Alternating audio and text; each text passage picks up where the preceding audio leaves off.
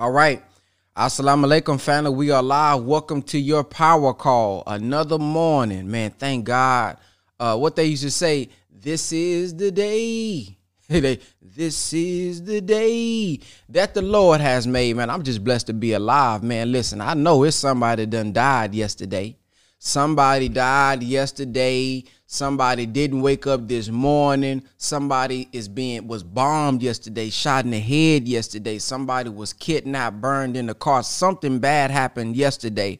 But we just got another day. So I'm just saying this for anybody who wake up in the morning and you just say, woe is me and your life is so bad and oh, why this keep happening to you? You could be in the grave under some dirt you could be in the casket, but you got another chance to be hearing this video. You got eyesight.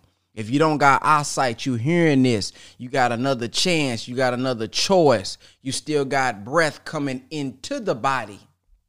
Oh man. Man, as long as like brother Winfrey say, long as we alive, man, we still got action. And then as brother ET say, man, today is the first I love it. This today is the first day of the rest of your life. I mean, when I thought about that, when I heard that for the first time, it's like, whoa, I, I, I get I get a chance to make this thing a fresh start. Today is the first day of the rest of my life, and I have the chance now to make the rest of my life the best of my life. I know some of us done had a bad childhood, and we got a lot of trauma we got to deal with. There's some things we got to deal with, but there are some things that was kind of out of our control when we was younger. But today, oh, boy, we 20 something now. Yeah, we 30 something now. We 40 something now, 50 something now. We now are in control and can make the rest of our life the best of our life. All right. So I want us to remember as we get started. I ain't been asking us, but I'm gonna ask us now in the beginning. How will God work through you today? If God works through human beings and you know this, how will he work through you today? Will God work through you today? I'm not talking about the minister. Uh uh uh uh. Now we not finna just keep putting all the work on him. I'm not talking about your student minister. I'm not talking about your brother, your husband, your wife. Nuh uh. How will God work through you today?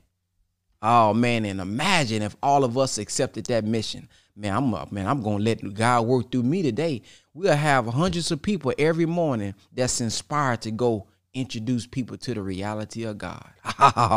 All right, let's go get started now. Y'all have me going this morning. I'm I'm I'm I'm I'm, I'm hyped up. Brother Nuri came on with it yesterday. And brother Nuri say, "Hey man, let me know when y'all want to bring me on for the Q and A, so y'all know I'm a tr- we gonna try to get him this week. Oh, we're gonna try to have him come on this week, probably this Friday. Have him come on and surprise you. I guess it wouldn't be a surprise no more, right? But y'all get the point. He gonna come on here, inshallah and give us some good wisdom. Let's go. Let's get started. Uh oh, that ain't it. Uh-uh, that ain't it. That ain't it right there. Hold on. That show ain't it. Hold on. Let me go back. All right, let me go. To, I got the podcast. Boom. Then we gonna open up that. Boom. Hold on now. Here we go. Boom. There we go.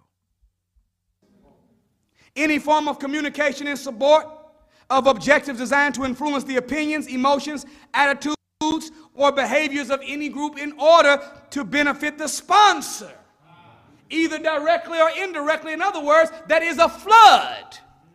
That's called propaganda. That's a mind war. All the battles that we've been reading about in the scripture, if we just stop being spooky, looking down under the ground for the devil and we've been looking under the ground for a devil for 400 years while we've been catching hell from a real one. For 6,000. We, we've been living in hell, hoping and waiting to die to go to heaven. While the very people that advocate the idea are using our sweat equity to produce heaven for themselves. They in heaven and telling you, don't worry about it, you're going to die and get yours. But they riding good, living good, vacationing.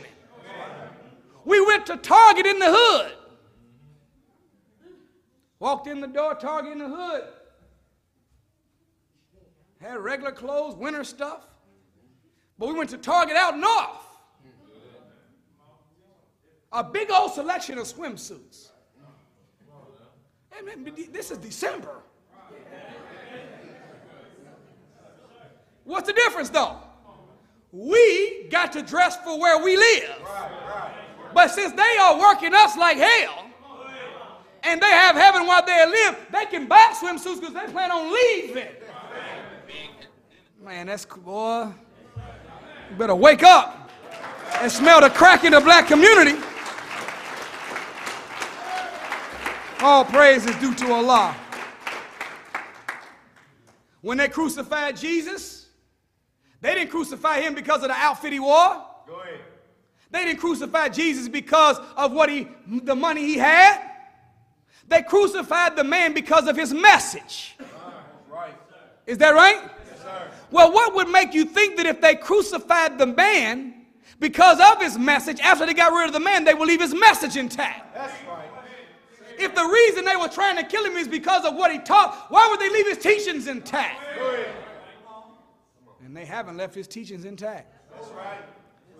They have put weapons of mass deception under the name of Jesus. So Jesus, whenever he was on the scene, he was fighting a mind war. Right. Is that right? Didn't he say that, that his goal was not just to keep us from disobeying the law, but he said if you've, com- if you've thought the thought, you've already committed the act. That's a mind war he's going after. Right. His greatest uh, helper, Paul, said, Let this mind be in you. The same mind that was in Christ. That's a mind war. Yes, sir. What about Moses? Moses was in the town and a showdown took place between the enchanters of Pharaoh and Moses. Y'all remember the story? Yes, Check it out. I'll give you the modern translation. Moses was out carrying his rod, and he was performing miracles. And the enchanters was telling Pharaoh, look, he, he don't have no real power. He just like us. In fact, we more powerful than him. So Pharaoh sent the enchanters to challenge Moses to a showdown. And they met at the festival. See, Moses is a soldier. He got confidence. Come on. He, he say, let's meet in the alley. Just me and you, one on one. No, let's go and let's be where everybody can see us. Bring the whole hood out. That's what he said. Get everybody out. And then the enchanters came and they said to Moses in the showdown with the two rods, which you want to cast first? Moses said, No, you go ahead and cast. You started it, man, cast. So the enchanters did their thing. Whoo! And their, their staff turned into a serpent. Began moving around, and the people was like, wow. And then Moses called upon the Lord and then dropped his. And his became a serpent, but it ate the other serpent. Now, y'all know that didn't really happen. You got to stop being spooky. Did you hear me? Get the hell out of Spookville and move to a new spiritual neighborhood. Go to Logic neighborhood the rational thought community. Did you hear me? Faith gardens, somewhere else. But get out of Spookville. It didn't happen like that. Got you walking around all your life. You actually think that a ghost got a woman pregnant and then bam, Jesus is here. Let your daughter come home pregnant. And you, and you, un, baby, what, I'm saying I don't know how this happened. I mean, I was just walking past Eastern Star and the Spirit came upon me. And now I'm with child. No, you not. You gonna call Maury Povich, ain't you? You gonna find out who this baby daddy is. No, that's that's Spookville.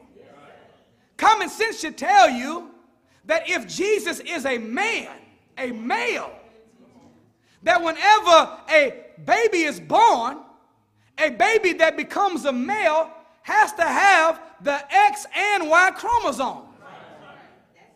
But a female only has the X chromosome. So if a spirit comes together with X chromosome, then the only thing that could be produced, even if it was possible, would be a girl child. But if Jesus is a male child, then a man had to be with a woman to bring birth to a male. You say, well, how's God his father? Because he fathered his mind, but not his body. Y'all, y'all still with me?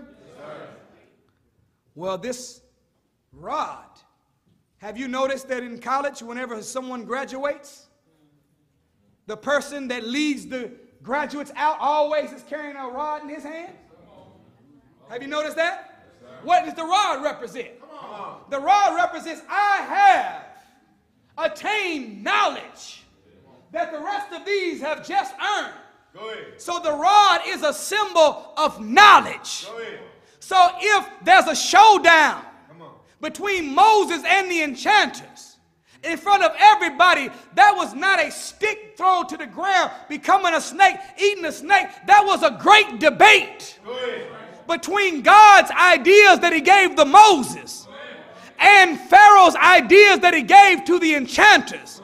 And since Moses' snake ate the other snake, they're saying what Moses taught was superior to what the enemy was teaching. Oh, we need a showdown like that today. I remember a few years ago, whenever they told the minister that if we find out that you over that you go to Libya, anybody go to Libya, 10 years in jail and a hundred thousand dollar fine. And we're going to bring you before Congress. So Peter King found out that Farrakhan was in Libya. You say he went and the president told him not to go? You damn right. Farrakhan is not bossed by the president. He's bossed by God. All praise is due to Allah. We got to stop being such punks. White people don't let you let you pick their friends for you. So why should you let them pick your friends for you? So he went over there, and Peter King came out and said that we want to bring Farrakhan before Congress. And the minister said in a press conference, Come on with it. Bring me before Congress. I'm anxious. Listen to his words for a showdown. Why? Because he was coming like Moses with a rod of wisdom he got from Elijah Muhammad that would have swallowed up all the falsehood that we've been taught all the days of our life, and they didn't want that showdown. All praise is due to Allah. In closing, in closing, from Genesis to Revelations, from Al Fatiha to Al Nas, from the time we came to America to the present day, we have been losing a mind war. And the main reason we've been losing is because we didn't even know we was in it. How can you win if you don't even know you're in the war? Well, I'm hoping that today, after we leave, that you will stand up and be ready to be a soldier. And fight on the battlefield of your mind and your baby's mind that we can be free once and for all. All praises are due to Allah. Well,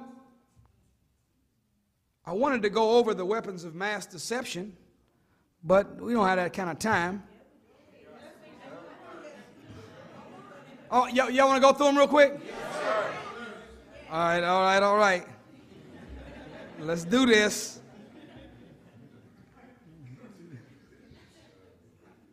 Did you know, brothers and sisters, that Allah God in the Bible, He says that when He comes, He's going to make all things new? Do you know what that means? If He's making all things new, He's dissatisfied with everything. So God is not pleased with your church. You got your seatbelt on? God is not pleased with your masjid. God is not pleased with the government. God is not pleased with the mosque. He's coming and he's making what? He's dissatisfied with everything. Why? Because Satan, the dragon, who's called Lucifer or Beelzebub, who deceiveth the whole world. He's messed everybody up. So, what they call Christianity is not really Christianity, it's churchianity. It's more connected to paganism and white supremacy than it is to Jesus. And what they practice in the world that they, that they call Islam is really Islam. Yes, sir. Did you hear me? Yes, sir. Islam. That's right.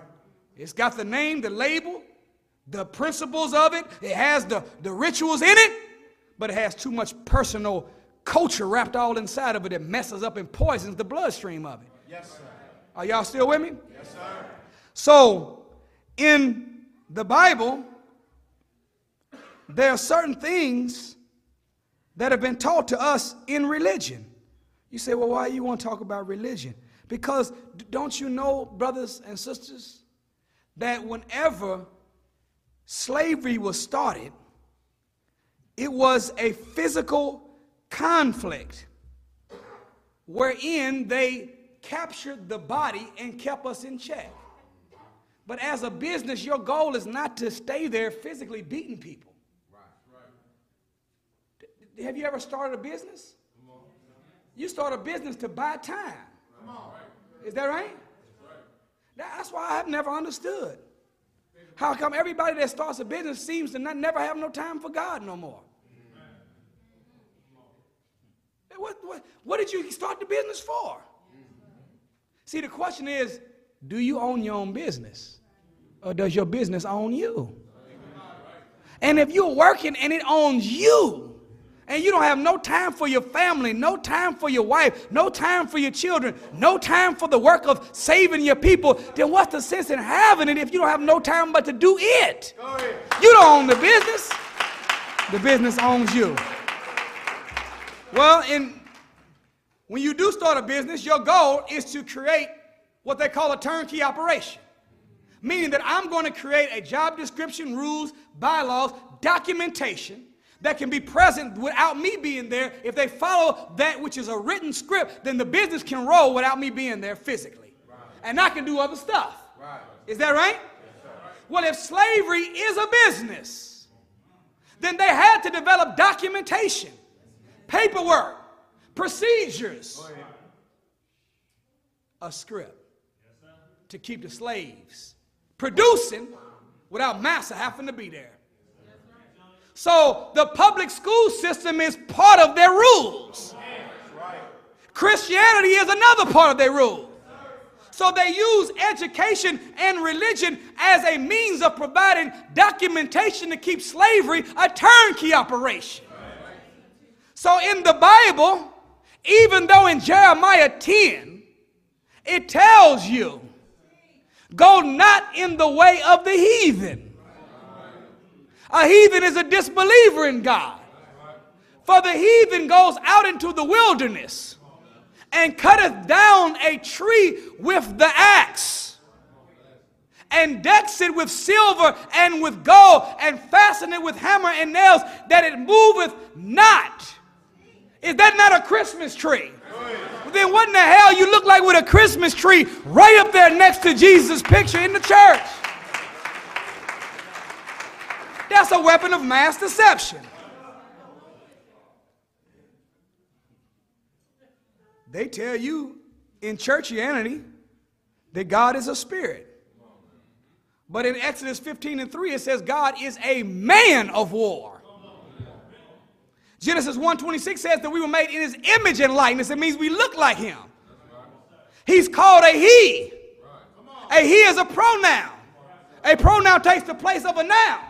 A noun describes a person, place, or a thing. God's not a thing, or he would be pronoun it. But if he's pronoun he, he describes a person. God is a human being. Abraham said that he's seen the Lord walking through the plains of Mamre. Sarah cooked three meals for the Lord and the angels with the Lord. So the angels were human. Right. God was a man. Yes, sir. Bible says every eye shall see them, every tongue shall confess. Well, spirits cannot be seen, only felt. If every eye is going to see God, God has to be in a flesh form. Did you hear me? When Jesus was arguing with the Jews, he said unto the Jews that I am the Son of God. And they said unto him that you are not the Son, for you are the only one that bears witness of yourself. Then Jesus responded, Is it not written in your law that the testimony of two men is accepted as truth? I am one that bears witness of myself, and my Father is the other one. If God's fa- it was his Father, then he's saying a man. God's a man. That's a weapon of mass deception. Then they tell you that you can't see God and live. But in Genesis 3 and 8, it says that Adam heard God's footsteps. Okay, if, if wind, if wind hits this, spirit hits that, you don't hear it. The only way you can hear something is if physical hits physical. So if he heard the footsteps, God had to have physical feet. And then it says, and Adam hid his face from God. The only way you can hide from something is that you have to be able to see it and know how to put something in front of you and it that it cannot see you. But in order for you to do that, you have to see it and the spirit can be seen. So, in order for Adam to hide, he had to be looking at a real man. Then it says, You cannot see God and live, but Adam and them did live.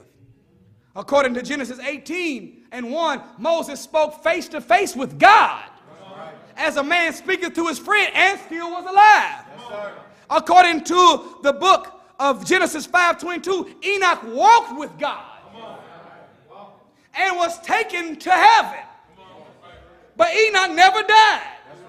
So Enoch was walking with God and went to heaven while he was alive. Uh-oh. Weapons of mass deception. All praise is due to Allah. They, tell you in church it's okay to eat hog. But Deuteronomy 14 and 8, Leviticus 11 and 7 says, It is forbidden to eat the swine flesh, nor touch its dead carcass. Don't eat, God don't even want you touching pig. Because inside the pig is microscopic parasites called trichina worms. They're so small that they can go through the pores of your skin. They get into your bloodstream, go into your stomach, eat your digestive fluids, work their way up your spine, get into the hair, eat the brain cells, and eat away at the eye tissue. So the hog eater's eyes are yellow, and it sounds mental power. That's, that's the Bible. You say, but that's the Old Testament. Okay, Reverend, we got you. Since you want to be the Honorable Reverend Pork Chop. That's the Old Testament, huh? Well, guess what? Deuteronomy 14 is the same chapter where tithing comes from. So next time I come to church and you ask for that 10%, I'm going to tell you that's the Old Testament. I bet you ain't going for that. All praise is due to Allah. All praise is due to Allah.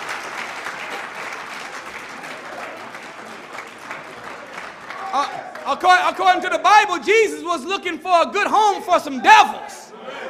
He was casting devils out of the woman. And he was looking for a good place for devils to live.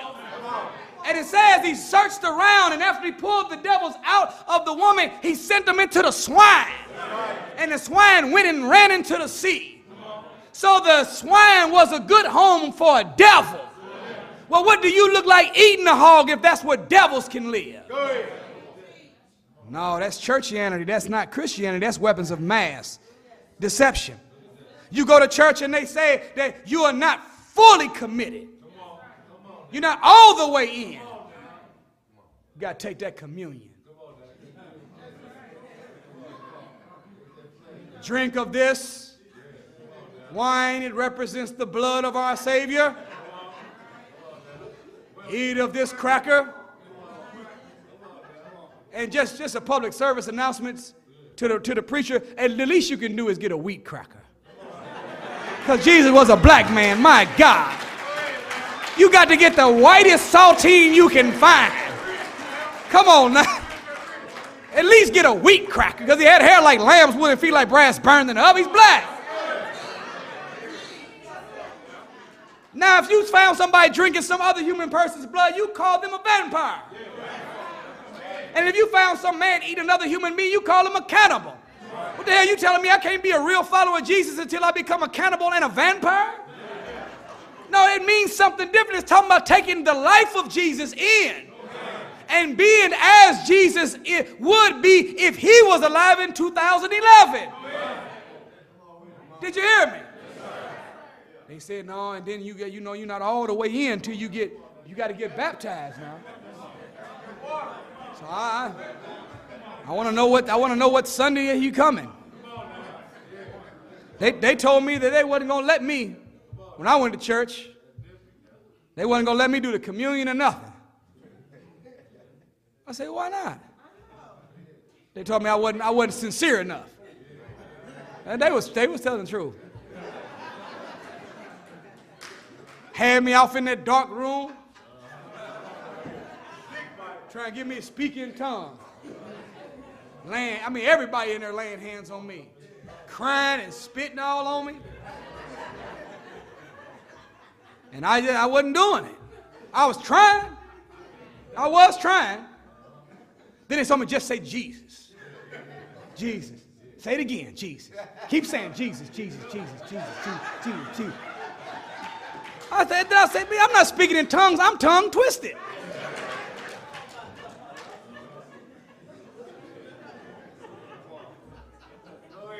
But they was hoping that I was going to speak in tongues so that then they could come and dip me in the water. Well, I'm going to show you about tongues speaking in a minute too. Now, Jesus was baptized by his cousin, John the Baptist, in the Sea of Galilee. Is that right? But guess what Jesus says after he comes up out the water? In Mark 1 and 8, Jesus talking red writing. You know what that means? That's Jesus. Red writing. He came up wet. He said, I was baptized in the water. But ye shall be baptized in the Spirit. In other words, I got dipped in the water, but I realized that this ain't where it's at. And you know it ain't where it's at.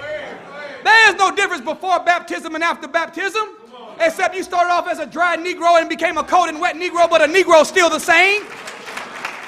No, the real baptism is not the body being dipped in water three times. It's the mind being dipped into knowledge, wisdom, and understanding. And when the mind becomes baptized, you will become a changed man and a changed woman. Are y'all all right? First Corinthians says, Now, brother, if I come and speak to you in tongues, what good would it be to you? Shamana, shamana, shamana, shamana, shamana, shamana, shamana, shamana. So I said, Well, what did you say? I don't know, only the Lord knows. well, don't the Lord know how to read hearts? So I don't have to say nothing for the Lord to know what I'm thinking. And how you know you didn't cuss God out? How do you know? You don't know for sure. No, what Paul is trying to say to the follower. Just, it's just, you know, humor, humor is, is like cherry flavoring on some medicine. Because medicine nasty. Hard to take, but it works good, but you got to put a little flavor on it. To... Y'all all right? Man, we, I'm not to keep going through all of it, but let's, we all want to go, can we get, can we get seven minutes? We want to knock down these weapons of mass deception. And after we get finished with the weapons of mass deception, we got to go after the suicide bomb. You say, what? All right, we're going to we talk to you about that. They tell us in church that the Jews are the chosen people of God. But Jesus did not consider them to be the chosen people of God. In the eighth chapter of John, the fourth verse, when he was talking to the Jews, he said, I know you you are of your father, the devil. He was a liar and a murderer from the beginning and abode not in the truth. He said, If you were the children of God, then you would love me, for I proceeded forth from the Father. And if you were Abraham's seed, then you would do the works of Abraham. He said in Revelations 2 9 and 3 9 that I that the Jews that call themselves Jews today are of the synagogue of Satan. Did you hear me? Genesis 15 13 says that to become the chosen people of God, you have to be the seed of Abraham. And the seed of Abraham will be a stranger in a land not theirs. Number one condition stranger in a land not theirs. They should be a servant or a slave for 400 years. Did you hear me? And after that time, God's going to come and judge the nation that they've served. Well, the Jews, when Jesus was talking to them, and he said to them, The truth shall set you free. The Jews said, How shall we be made free? When we have never been in bondage to any man. Well, if you've never been in bondage to any man, you're not the real seed of Abraham. Did you hear me? Do you know who the real seed of Abraham is? It's you and me. Do you know Abraham was from Babylon? But when him and Sarah was in Egypt, they mistakenly called Abraham an Egyptian. Do you know the word Egypt means land of black and burnt skinned people? Well, how can you mistake Abraham for being an Egyptian unless Abraham was a black man? So if you say the seed of, you're saying the bloodline of. Well, if Abraham was black, then his chosen people from his seed must be black. Right. They got to be a stranger in a land not theirs. Right. They got to be slaves for 400 years. Yes, there is no other person fitting that job description other than the so called American Negro that were made slaves in 1555 here in the wilderness of North America. We are the real chosen people of God. All praise is due to Allah. Another weapon of mass deception is that Jesus is the only Son of God. Yet, according to Genesis 6, verse 2, it says, And the sons of God, sons plural, saw the daughters of men to be fair and took them for wives. But this is in Genesis, there was always already some sons. When Job in 1 and 6, it says, And the sons of God departed with him. This is before Jesus was born. Is that right? Yes, sir. Jesus didn't tell you he was the only son. Did he?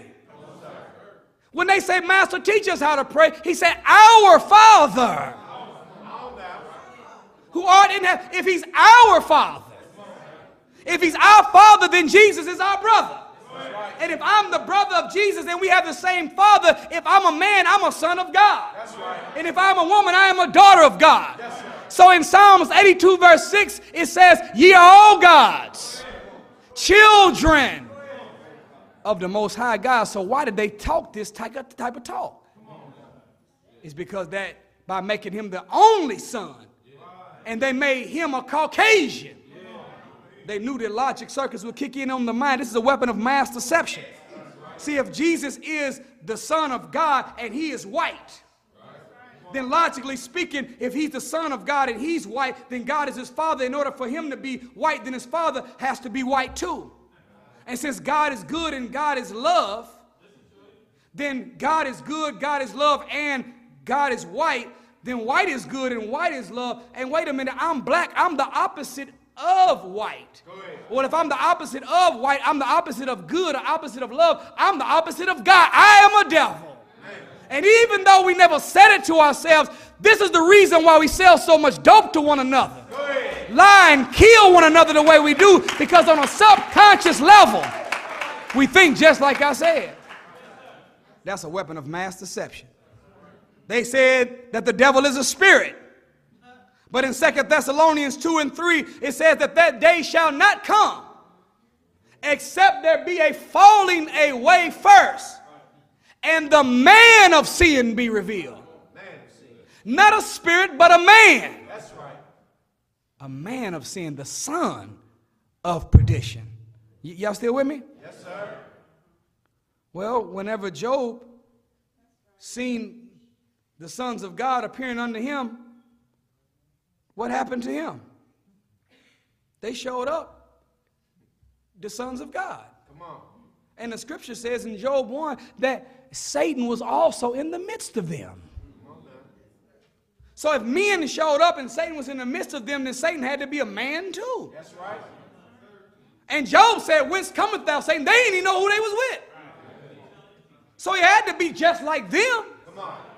If, now you know if he was a goblin with horns, a pitchfork, and a tail, they would have identified him a long time ago. But it's obvious that they could not see him because he looked just like they did. But Job was able to identify him that he was Satan. A man. Y- y'all still with me? Well, we ain't gonna keep going through that, but y'all, y'all got the math.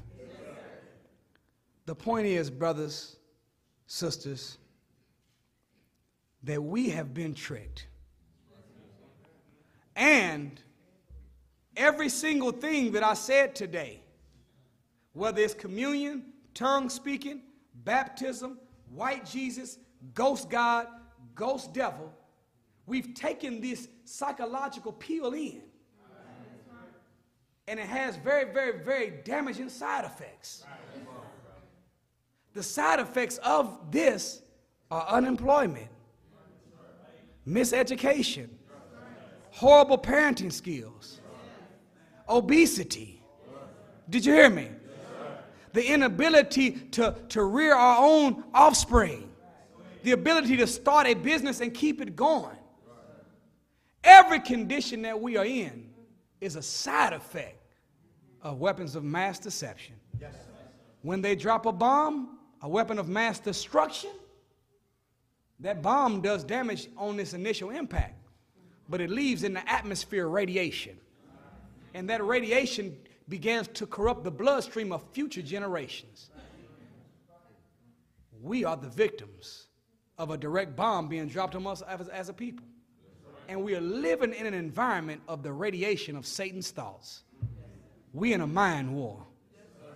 Last thing I wanted to share with you is clashing with suicide bombers. Now, I'm not talking about nobody in the Middle East getting on a bus. That's not what I'm talking about. We're talking about mind wars. Well, what does a suicide bomber do?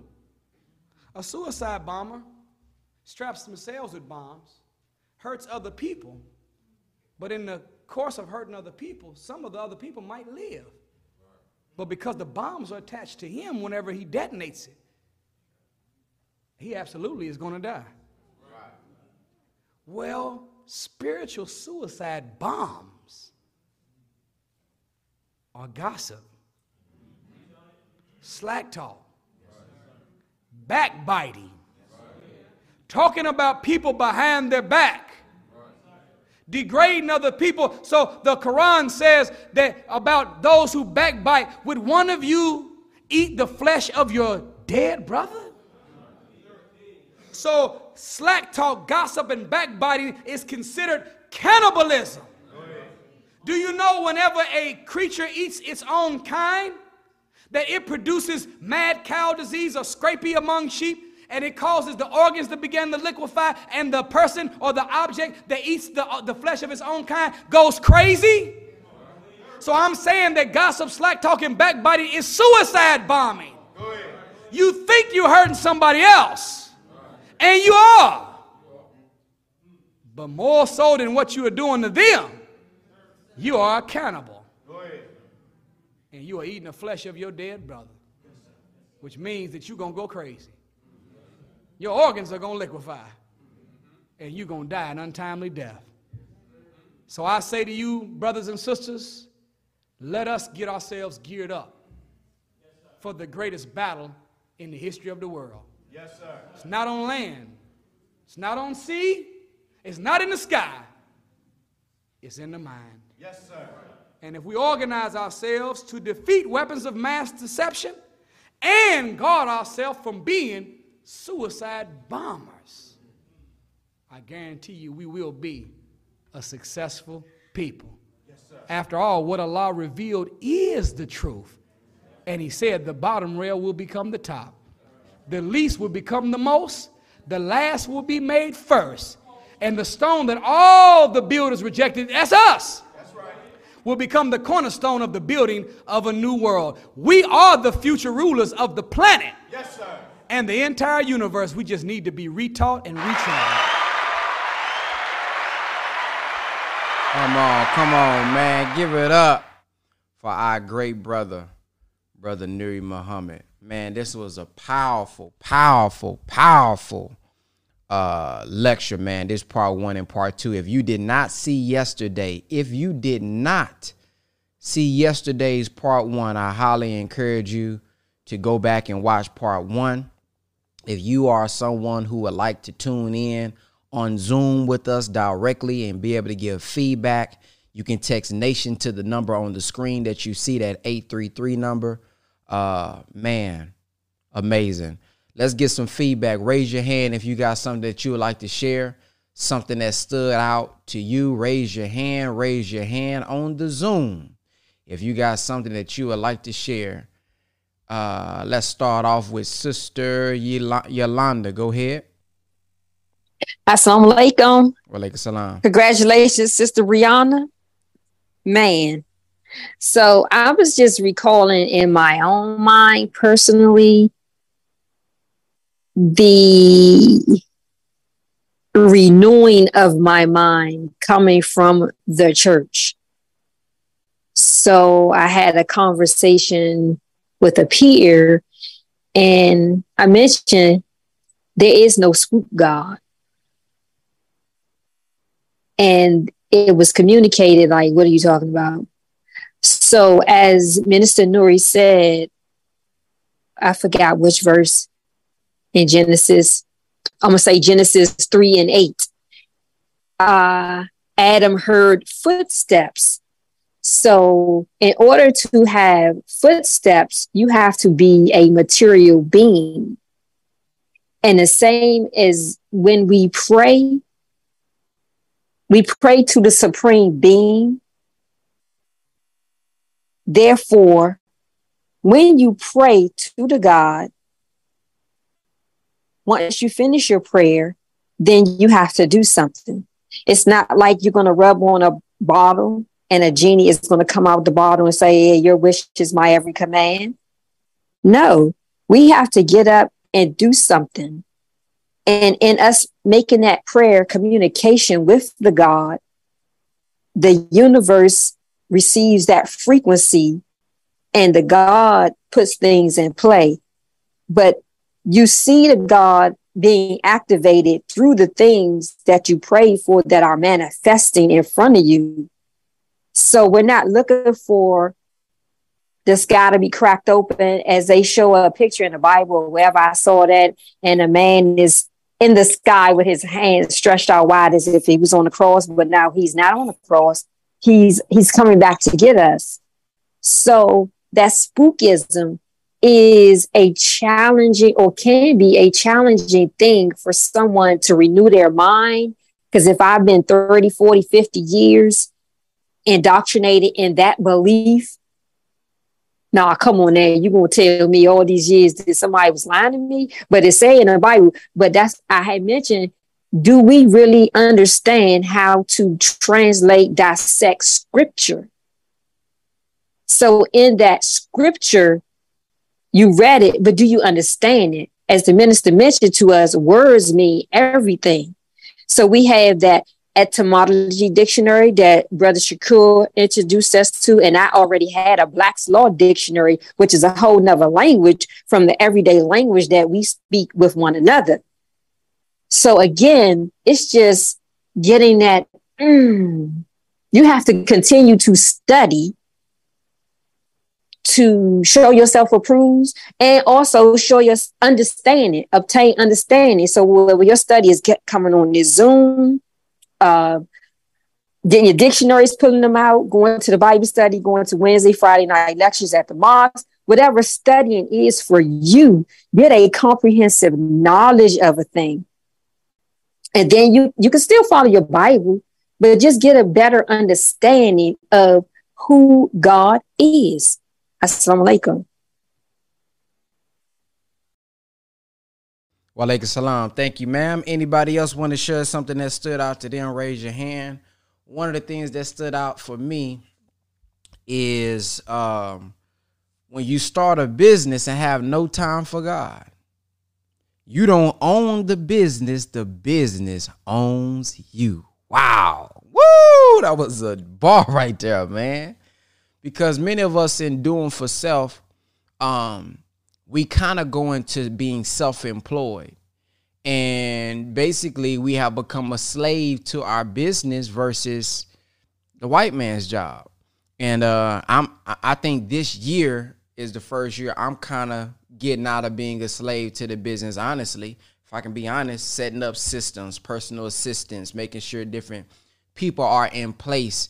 Um, I kind of always been, I kind of always merge the teachings, the mission with my business. So there's not necessarily a lack there, but it's easy to happen when you're trying to do for self and also when you're trying to do for self and whatever you're trying to do will sustain your bills because at the end of the day, you do have to survive. You do have to pay, you, you know, eat and all that type of stuff. So whenever we are, what that makes me think about is honestly God.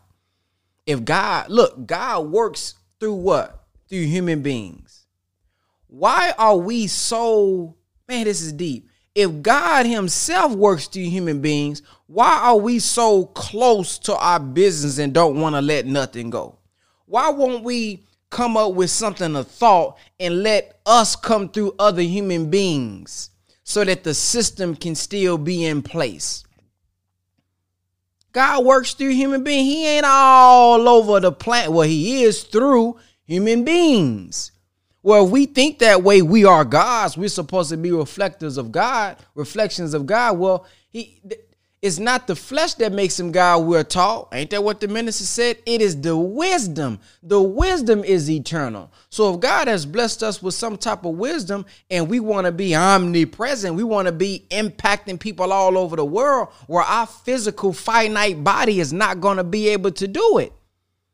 But if we put our thought and impregnate somebody's mind, so the same way we're able to impregnate a woman and she's able to produce for us a child who we'll live on through, how about we produce a child or uh, give birth to a new idea or work through other people and let that truth that we stand on be through other people and we can kind of scale ourselves out so that we can live God's purpose. So we're not waking up every morning living for the bank that we owe. We're not waking up every morning trying to pay that debt that we owe. We waking up in the morning saying, man, what can I do to make an impact for God?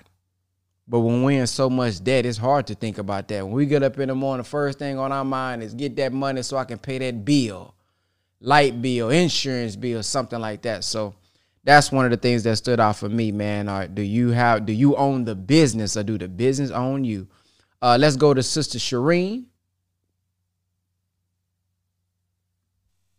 Assalamu alaikum, family. Walaikum salam.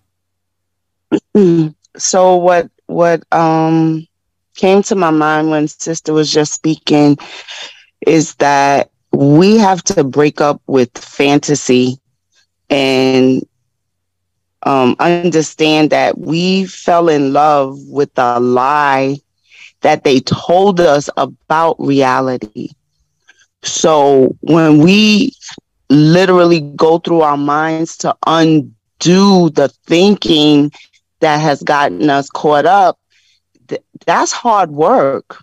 And it can be, um, it can leave you feeling blank and empty because you you don't so for example angels have wings is what they told us, right? They, they, there's people with wings, and then they gave us the imagery in the in the movies and in the books. So we our whole imagination is based around something that doesn't exist, but we fell in love with that. We fell in love with the thought of people having wings and they can fly and they show up and they help and then when they say, uh uh-uh, it, it, don't work like that. You're like, wait, what? what do, so what do I do? Who, who's going to help me? So how do you unimagine a lie? right? And that's the work and that's what the teachings do. But the beautiful thing about the teachings is it gives us the science and the math behind it. And then we can say, oh, so it's not like this, but it is like that, you know?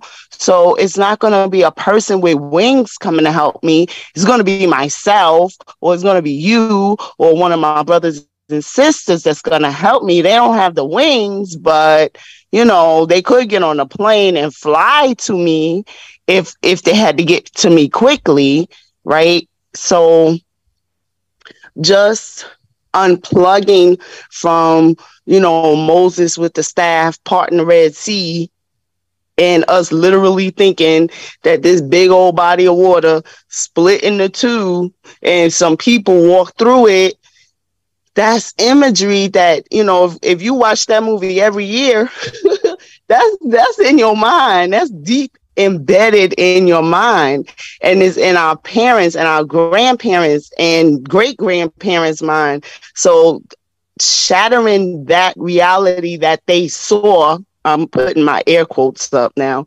They saw it with their own two eyes on the TV, of course. But undoing that is is what takes the work. But when we have a teaching that's so powerful in our supreme lessons and it, and it references us to the actual facts and the truth of the matter, and you could go and see, okay, God is real. God is not a, air thing or, um, you know, up sitting up in the sky on a throne, a literal chair. That's what they showed people, a big white man sitting on a big chair you know, and and so yeah, that's it. Assalamu alaikum. Wa alaikum salam. Yes, ma'am. All right. Up next we have Sister Golda. Assalamu alaikum, family. So what I what pointed out to me was actually something really simple, but also something huge. When he pointed out in Leviticus 11, talking about why we don't eat the swine, and um, I know that it seems simple, but people ask all the time, like, why don't we eat pig? And that's something that I haven't had that much um, education on to really explain it. And so I love the way he broke it down in the scriptures, specifically how the pig has demons in it. So you're like eating demons, literally. And it kind of goes back along with what Most Honorable Elijah Muhammad talks about, about eating animals, because you're kind of like eating their spirits but um, so for those of us, because I, I look at this as like a study class as well and gives me things to go home and study about.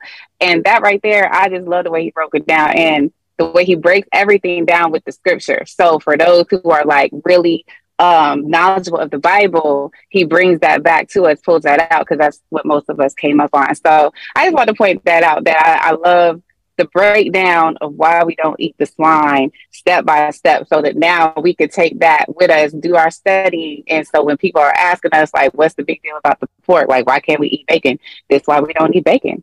So, yeah, that's all I wanted to point out. Assalamu alaikum. Wa alaikum salam. Yes, ma'am. Sister Brianna?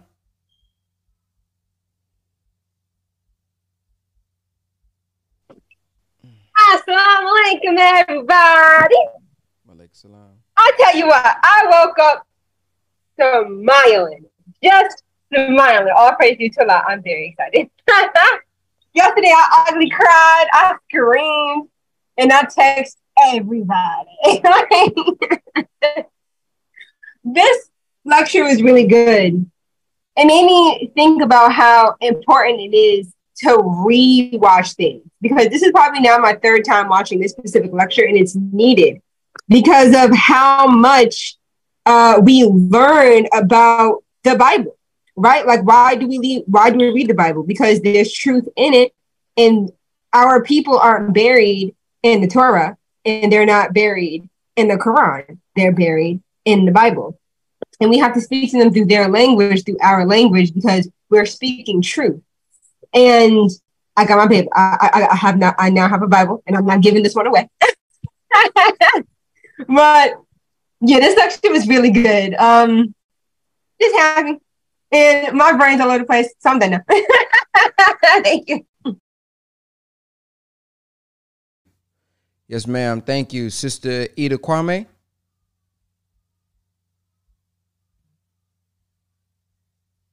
Assalamu alaikum.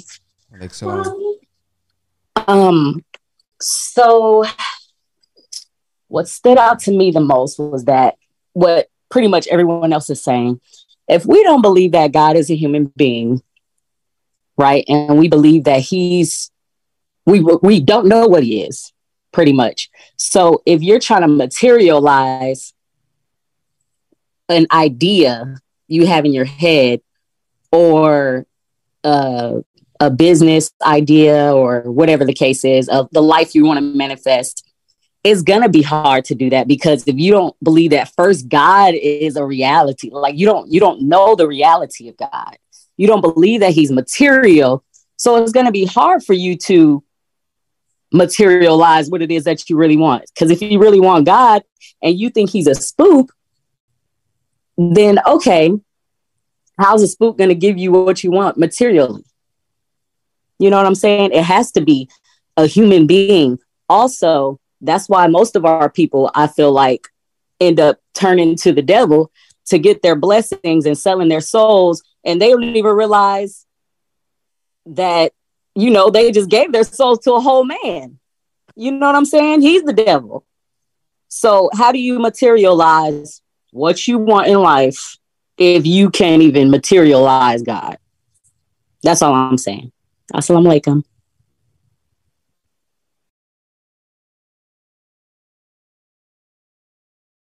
My bad. That makes me think about a question somebody somebody asked me the other day. Uh, if God is not a spook, is Satan a spook? Oh man, my back. I don't man, my whole shoulder blade. Oh, I'm getting old. But um, he says Satan is no spook. Satan is no spirit. Satan are men and women highly intelligent, knowing the truth and using their knowledge of good to trick people who are good into doing that which is evil and then make them think that think the evil that they do is all right.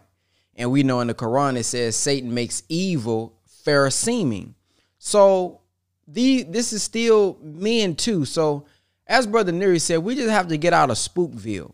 There's a lot of allegory there's metaphors in the bible and things of that nature. We hear him talk about the skies and how that is the mind and so, uh, what I love about the teachings, man, it it breaks everything down and makes it easy to understand.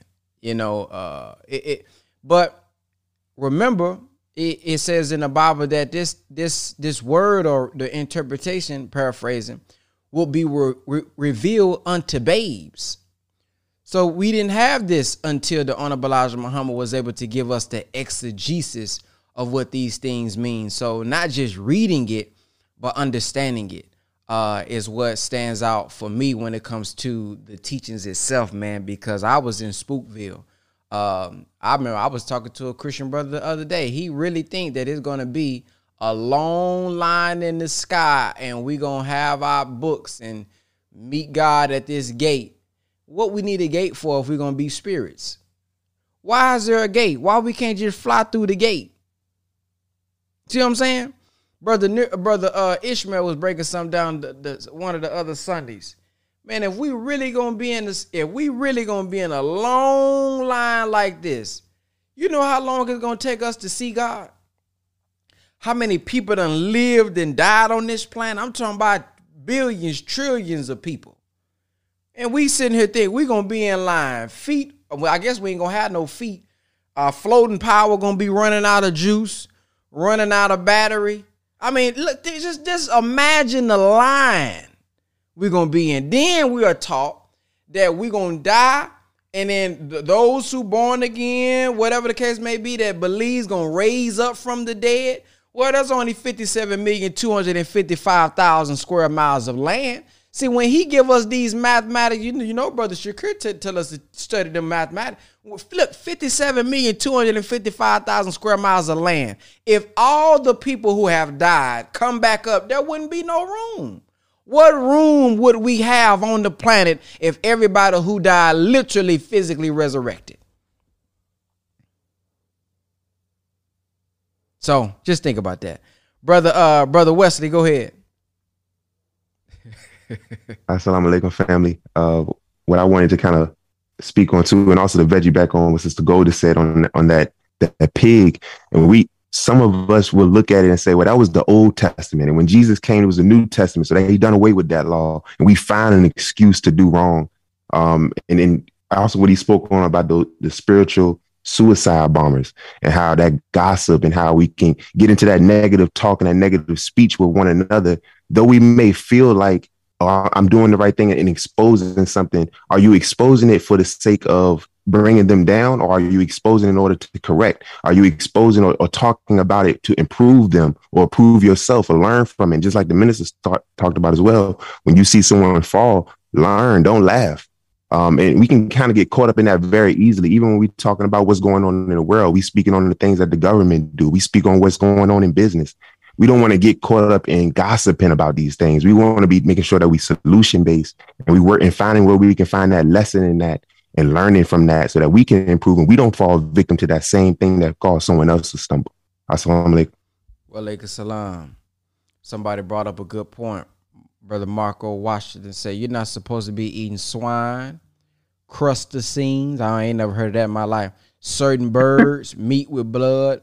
Everyone focuses on the swine like all the aforementioned unclean animals are any less mandated than you can't E. He just put E. That's interesting you say that because you're right. A lot of people do just focus on the swine, but the Honorable Elijah Muhammad, oh, the Honorable Elijah Muhammad and how to eat and live, he don't just talk about the swine now. Oh man, he talks about the fish, the weight of the fish. He talks about the bottom feeders of the water. See, he don't just give us, you know, the Bible say don't eat pork. He breaks down all of that and how to eat to live book one and book two. And if we look at the Quran, it talks about one who will be raised, a believer messenger, who would teach us what to eat and what foods to store in our homes. That's mentioned in the Quran. All right, let's go over to brother, brother Shakir. Assalamu alaikum. Well, family. Brother Ben, I'm gonna try to look. oh wow, this is something, right? So I'm gonna get to the to the first thing. Like like I said, I just like to watch my brothers and sisters watch the growth and see where your stages are, and that's why that's why Brother Hill put that uh Supreme Lessons room because I put certain things in there so you can know what it's about for those who like to study and like to be in the know, so they can get closer to to them God selves, right? So the first thing is that the notes that I took, man said a man that can't a man that can't treat you right won't teach you right. Mm. Right? That that's that's the one, right? And like I said, and Minister Nuri said it, and I said it before. That man is not the father of nothing. He's not even father of himself, right? Now, when you look at King James, King James Version Bible, King James, they, you know, every religious system that we gave the whole world, every time the Caucasian has come in contact with those religious systems, he's corrupted every last one of them, whether it's Buddhism, Christianity, because original Christianity is called Tawahidu out of Ethiopia, right? So even when you see, when you speak Arabic, Aleph, Bet, Tat, or you speak Hebrew, Aleph, Bet, Vet, Jet, uh, Vet, Gimel, Jimel, Day, Hey. When you see God's name in Hebrew, right? Jesus said it in Hebrew. He said, Ila ila labama sabatani. Ila and Allah are the same thing in Arabic, right? And in Hebrew, right? That's why he said Ila ila labama sabatani. Or we say in Arabic, Lillah illallah, right? There's no God but Allah. And we say arm, leg, leg, arm, head, right? And they call it when Yahweh or the supreme being took a all all took his consciousness and put it in an all black body. That's why they wear all black at the at the Wailing Wall. That's why you see them there. And so when you see Allah and Ilah are the same thing, right? And that original, the first Bible that King James ever wrote, because his mother, um, I can't, um, um, what is the Queen of England's name? All of them got pretty much the same name, but his mother, I can't remember his mother's name right off the hand, but she wrote the Bishop's Bible. And he wanted to use that, but he couldn't. That's why I say you have to study these histories and go through these histories. So his first book, it was not very he he wasn't it wasn't the whole the King James Version Bible. His first book that he wrote was Demonology, and you can look it up. And that's why certain things I don't even say if I don't know what they mean, because everything you say has a pitch frequency and a vibration to it. And that's why, you know, I got a Holy Septuagint or what they call the Ethiopic Bible that came all the way from overseas. This Bible is 800 years older than the King James Version. And it's that's why I told the sister asked me a question about certain terms and words that I told you, you have to know what the apocrypha means and what canon means, and no difference about how they change up scriptures, right? Because every time we catch up, they switch up. So that's why you have to study to make yourself approved. Now, the other thing is about the weapons he was talking about. This is why those people run Hollywood, because Hollywood, the actual word Hollywood, Hollywood is the wood that witches use to cast spells. But if you don't know the history of those things, you're not going to understand how somebody can put you in a trance and why you watch, like watch certain movies and why they appeal to you because and what kind of spells you under, right? Then you get into he mentioned the word uh he mentioned the word um when you go out and take a tree and you adorn it and whatnot, uh a heathen, right? And so a lot of people get the word mixed up with uh, uh, um, Satanism and the word pagan. The word pagan literally means country dweller. So when you out in the country, what you pay attention to? The stars, the moon, when it's time to harvest, when it's time to plant. So there's a big difference in understanding these words. And and one of the other things is uh went over pagan. And then uh one thing he was talking about was the military, right? the games that they're playing. There's a book called the bio the bio frequency. I can get up and get it, but I'm not gonna get it. Uh, the bio frequency by McKusick. She said ever since the invention of Wi-Fi, there are over 300% more pitches and frequencies that are adverse to the natural pitch and frequency of your body. That's why you see people killing more because they're using sound as a weapon. That's why he was talking about silent, uh, quiet weapons for silent wars, silent wars for quiet weapons. This is what this getting into. And just like when COVID came out, everybody said China caused it, but they won't tell you this. And I guarantee you, nobody on here, I can't say everybody, but majority of people on here won't know this. See, every four years, they have what they call the World Military Olympic Games. These are the best and the most fit super soldiers from all over the world. I haven't competed in it, but I was invited.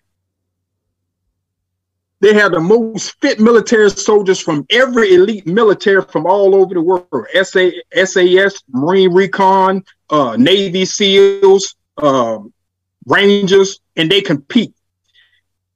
And this is where all that stuff broke out in Wuhan because they were paying for that, right? And I probably wouldn't shouldn't even be talking about all that.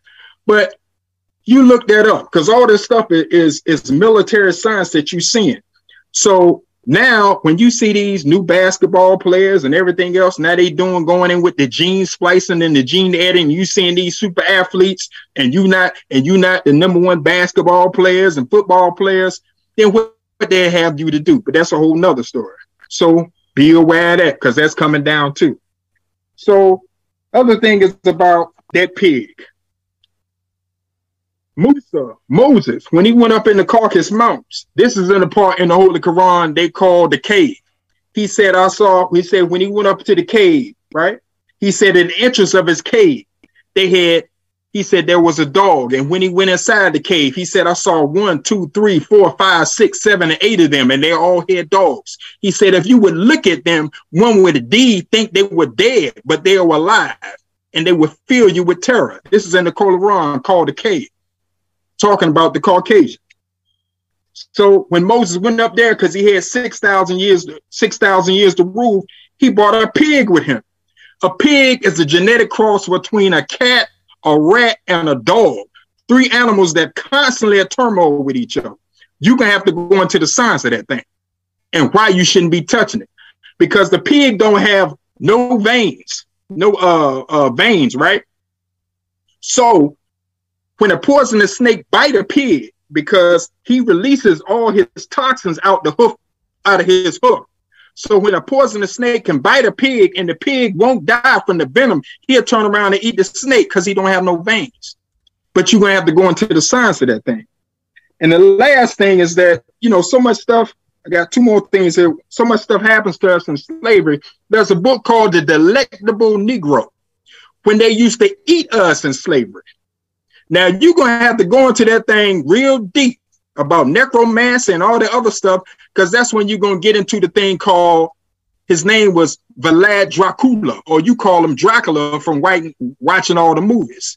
And you, when you pick up a real book and find uh, Vlad Dracula, you will see him sitting at the table and he eat people. He got them on spits. This history is real. That's why you're gonna have to take your time and go through them. So I told you about the delectable Negro. And then the last thing is this stuff is real. All this is technology.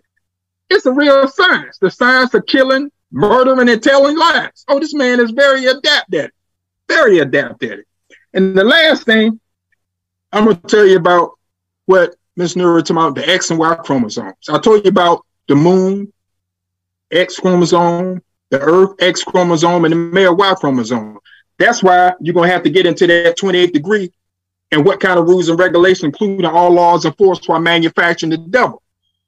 That's why Jehovah Witnesses don't give blood. They understand that. See, when you read the books about Henrietta Lacks and the Tuskegees, all the technology they got from studying you, from going through your bloodline, researching it, because we don't study ourselves.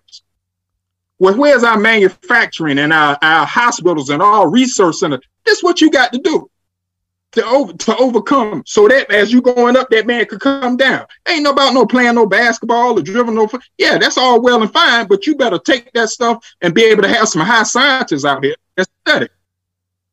So when you get into those things, the books out here, there's an idiot's guide and uh uh uh the yellow book, uh books for dummies. Better get you a physics book, a chemistry book, uh um uh quantum mechanics book there's so much technology that's going on right. You better you better wake up and find out what's going on, or you're gonna be you're gonna be sitting on the side because the only thing you're gonna be able to do is give up your biological property.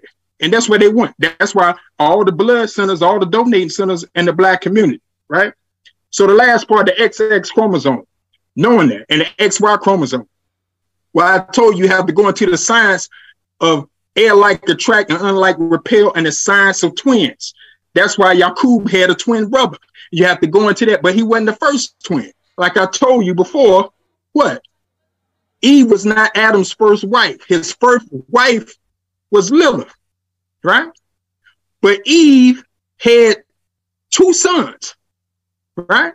And her first son, first set of twins, because Esau and Jacob, or Esau and Yakub was not the first set of twins. When Eve gave birth to Cain, she gave birth to his twin sister, Aklima. When she gave birth to Abel, she gave birth to his twin sister, Luluwa. And you got to go into the disagreement that happened. That's why Cain killed Abel because he wanted to marry his sister and they wouldn't allow them to do that. And that was a whole birthright thing. But y'all gonna have to go into these stuff. I'm not gonna tell you all the answers. You're gonna have to do some research yourself. But I'm just setting trails because I want to see you develop where you get out of that that spookville and when you start studying biology, chemistry, physics. So because Jacob's ladder is the DNA. The DNA leads you into what? The atomic realm. Anything said to exist outside of Adam is non-existent. That's why I told you. That's why I raised about the question of the black man is God. When you get to the seven levels of heaven or the seven firmaments of heaven, they talking about the seven levels of the particle of the I mean, not of the particle, but of the atom. Protons, electrons, neutrons, hadrons, baryons, and mesons. The seven levels of the atom. That's the that's the world that you can't see with the physical eye. You're gonna have to study. Salam alaikum salam. Let's go to Sister Randisha. We got to study. So, assalamu alaikum, family. Um, so a few things that came to me as I was taking notes um, on the battle in the sky part two was when Moses when Moses was performing miracles. Every time I get on the calls, I'm so nervous. So just bear with me for a second. But um, when Moses was performing miracles, and I thought about a song by Leeland. He said, you know, he's a waymaker, he's a miracle worker, he's a promise keeper, he's a light in the darkness. Then I also thought about when Brother Nuri was talking about, you know, that we got to get out of Spookville. I thought about the movie, right? I thought about um Get Out. So I went on there and I did a little bit of research and then said, you know, the layered themes in Get Out began with the pronouns conversation of interracial relationship, the complex idea of white fragility, a view of double sub, I mean, a view of double consciousness, and lastly, the value of the black body, right? So, like, it basically just reminds me of how conscious we are. And then I'll talk, and then I thought about when Brother Nuri said the graduation, the person leading them um, always has a rod to let everyone know that I, he has attained that knowledge, you know, and the rod is a symbol, um, and the rod is a symbol of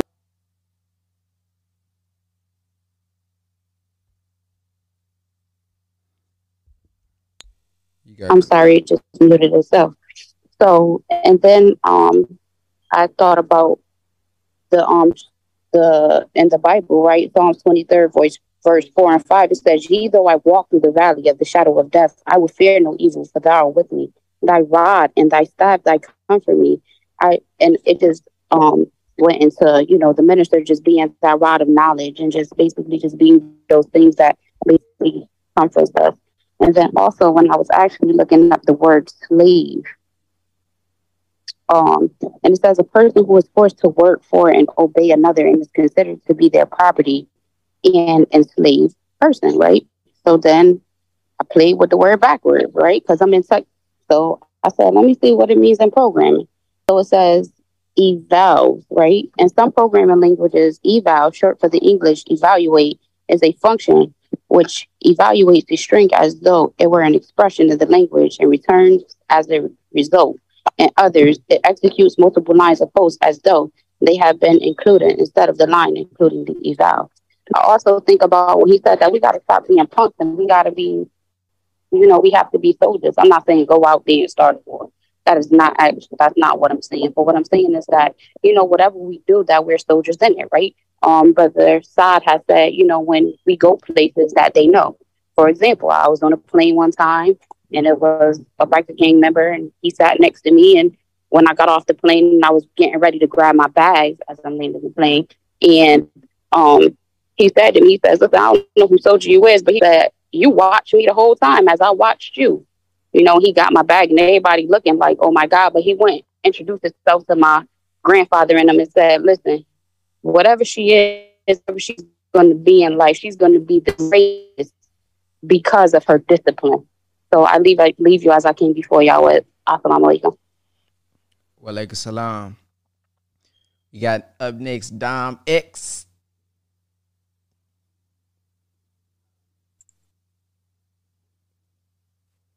Yes, sir. Are you able to hear, hear me? Yes, sir. Yeah, so um, I'm gonna keep it short and sweet. Um, I just want to thank you for sharing the clip uh, because um, basically it just made me think about a few things. Like uh, I don't, I don't think the right approach uh, to changing anyone is forcing anything on them. So, uh, like you always say, you just got to be that clean glass uh, through your example. And so, uh, one thing that I notice is that a lot of people bother me uh, once I change, uh, you know, different habits, diet, all that type of stuff. And then, um, you know, they try to mess with me about the pork thing. And it's just like, you know, uh, like Brother Nuri was saying, um, like in Deuteronomy, when it's telling you about what's unclean to eat, you know, if you want to uh, use the example, oh, that was the Old Testament and throw that out, then you got to throw out tithing too because you know people uh, sit there and uh, you know talk about you got to tithe and what you do and don't got to do, and it's just like, man, if you're gonna get rid of one thing, you got to get rid of everything, you know. And then uh, second, I'm just gonna say, um, you know, if if humans are the best creation, why would God be anything less? You know, if anything, I would think He was a supreme human that he is, you know. And so, like, uh, if, Jesus as well, like, if he's supposed to be the example and uh, you know, the one that everyone looks at, why would be, why would he be born unnaturally? It just doesn't even make any logical sense. And you know, especially why would you think God is some floating orb, you know, in space or whatever? It just, you know, it just doesn't make any sense. Uh, yeah, like I said, man, I just want to thank you for showing me this. Uh, as soon as I get the chance, I'm gonna watch this in full. Thank you. Praise be to Allah. Uh, Sister Sacred asked for my cash app. My cash app is dollar sign brother Ben X for anybody who wants to support dollar sign brother Ben X. Um, I just want to make a quick announcement before anybody leaves. Tomorrow we will be hearing from the Honorable Elijah Muhammad. Y'all don't want to miss this one because this is going to give context. Okay, uh, there's a lot of misconception about what the Honorable Elijah Muhammad taught and what he meant and his timing. So tomorrow I'm going to share. Uh, we're going to look at a clip from the Honorable Elijah Muhammad and talk about how we should act, how we should be, what we should be thinking with this knowledge. So we get the knowledge of God, we get the knowledge of self, and the knowledge of the devil. But what, how should we be thinking with it? So that's what we're going to be going over tomorrow morning at 8 a.m. Central Time. So be on time. All right. Next, we got Brother Rashid. Yes, Telegram can be on desktop, by the way. Uh, but we got uh, Brother Rashid. Yes, sir. Assalamu alaikum. Wa alaikum salam. Yeah, so back to what like what everybody been touching on with the uh pork, you know, because I I got some like Christian, you know, my Christian people or whatever, and I asked them all the same thing. I'd be like, uh, you y'all know, like it's saying in the Bible, you ain't supposed to eat pork, and then that's what everybody they all say. Oh, the New Testament say long as uh Jesus said, long as you pray over it, it clean it, you know. But I'm like, wait, when did we, you know, like, because if the father, because he said him and his father is one, right? And if the father said not to eat it, why, you know, I, I break it down basically like this, because mostly, you know, we got kids. I'm like, so if you got you got your oldest child, right, and you tell your youngest child, you know, oh, don't um you know don't go don't go over there you know like make, like probably a party or you know something. You tell them you just, you tell them like yeah no don't go over there. And then they go over there and then you be like you be like uh didn't I tell you not to not to go over there? And then they be like oh well you know, such and such told me I can't go over there. And then everybody, well, no, what, what I tell you, you know, and then you get your whooping or whatever, you know. So I tell everybody that, like, why y'all, you know, if the, if the fathers, you know, said don't eat it, why, you know, but that goes back to when they switch it to the New Testament. And then, yeah, yeah, yeah, yeah. And then that's it. That's it. That's it. That's it. Assalamu alaikum. Wa alaikum salam. Yes, sir. Sister Yasina. Assalamualaikum. Excellent. So, uh, just to bear witness real quick to what Brother Shakur said, I have friends who are in special ops and they do um, participate in those war games. Uh, so he is telling the truth about that. Um, and just to, you know, add to what everybody else said, um, you know, one of the things I love about the Bible is Paul because Paul was not one of the original disciples of Jesus. Paul came after the resurrection of Jesus on his way to Damascus. And but Paul is considered one of the great apostles. Um, and even though he wasn't one of the disciples, we still talk about Paul today. So um, the other thing is, I would suggest uh, what because what helps me, having grown up in the Bible Belt of the South and kicked out of every Sunday school, is to get a metaphysical Bible. I mean, a me- metaphysical uh, Bible book, because in the metaphysical books, especially if you can find an old one, then they give you the uh, they give you the breakdown of really how white people uh, really of, of the technology that they use and how they really see uh, us in our us really and how they saw jesus how they saw mary. And you get to weave through the discrepancies between mary magdalene being charged as a prostitute or uh, vashti being charged as being disobedient to god. But you get to see all of that and it breaks down all of the uh, what black means in in the metaphysical world what white really means and why they even with today why we have the white when you see white you think it's pure and when you see black you think it's evil.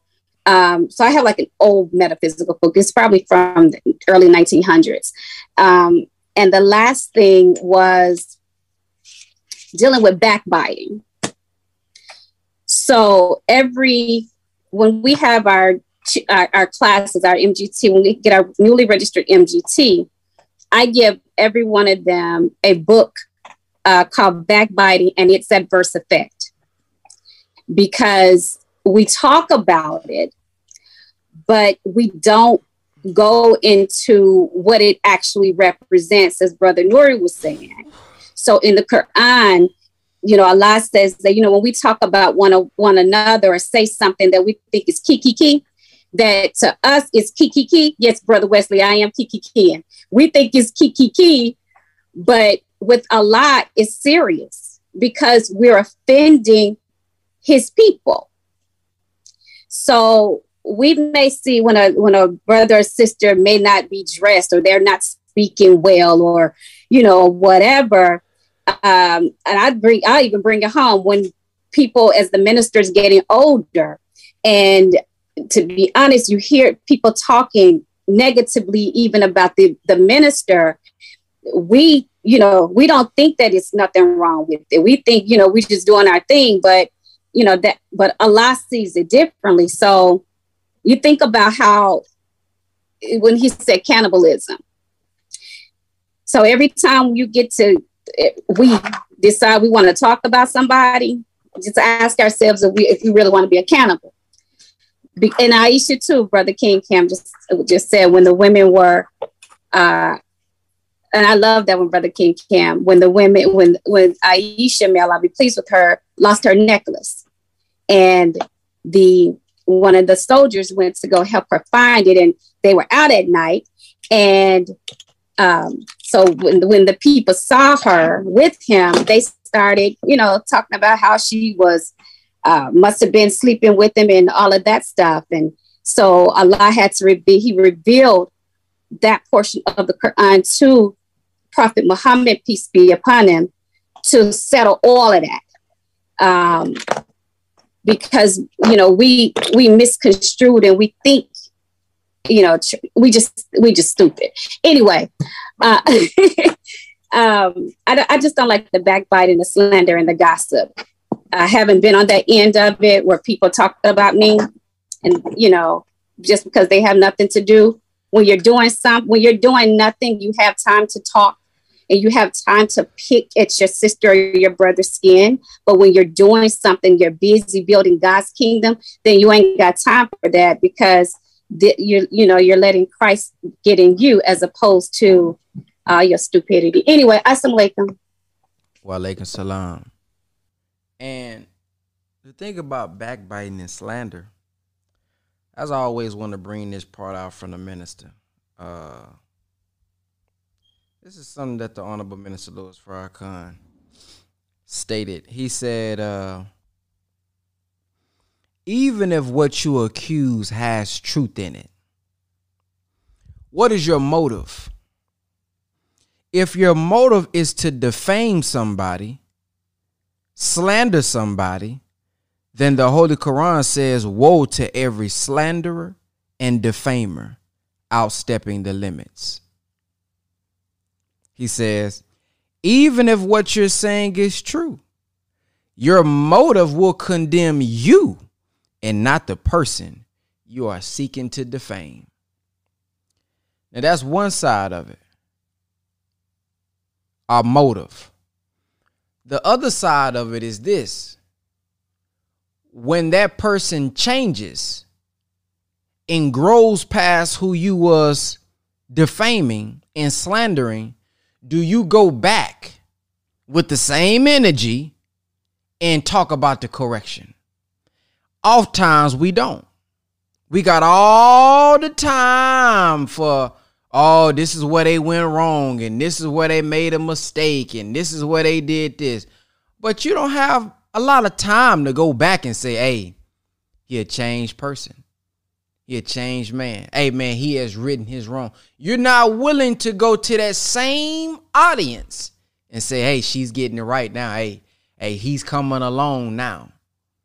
So oftentimes the person that you was talking about was underdeveloped, but you don't know what that man has done within the within the next last two months. You don't know what atonement they've done with the person, with themselves, or with God. You don't know how they've repented and has written their wrongs. There's some things you done done wrong. See, this this is this is where I this there's some stuff you done done wrong that we may not know about. You don't go around slandering yourself. You don't put nothing negative out about yourself. You got all the money in the world, ain't never been broke, ain't never lied, ain't never hit nobody, never cheated. You ain't did nothing wrong according to your social media. Oh, that's a highlight reel. But soon as somebody else's flaws show to you, you have a little disappointment, you want to go talk about them, about some. And what is your motive in going to talk about them? And so what happens is even in relationships, be careful, man, in relationships, especially. Ah, because you, you ever heard how you go talk to your family about your husband, or you go talk to your family about your wife, and now you have tainted their thought process about your husband. You have thought you have tainted their thought process about your wife. Now, y'all done got to y'all done made up. Y'all done talked about it. You know, y'all done did what you do. You know, you know what y'all y'all done made up. But they still thinking this nigga here. They still thinking, man, this man, this old trash broad here. Y'all know how we talk. But y'all, but y'all done made up. Y'all back in love again. Now you done made the whole situation at the family reunion you done made the whole situation at the get together awkward because in the back of their mind, they only going off the last thing that you told them. Now this brother done grew. He a better man to you. He done he done apologize. She done apologize. She done made it better. She done made okay. He getting better, but you ain't reporting this back to your family. You ain't got no energy to report the good. You ain't got no energy to subtweet the good. And now you got it. Now you just got the whole situation awkward. Because you wanted to backbite. You wanted to talk with, with really a bad motive. You wasn't saying nothing so that so that they can come help. Him. You didn't mention it to your uncle so that hey uncle, can you come talk to him and help him? You just want to talk bad about it. You ain't asking nobody. You're not telling them so that they can come help him or so that they can come help her. It's just to talk about how bad they are. And now look at you being now you the fool because you don't realize now they talking behind your back, but she's still with him.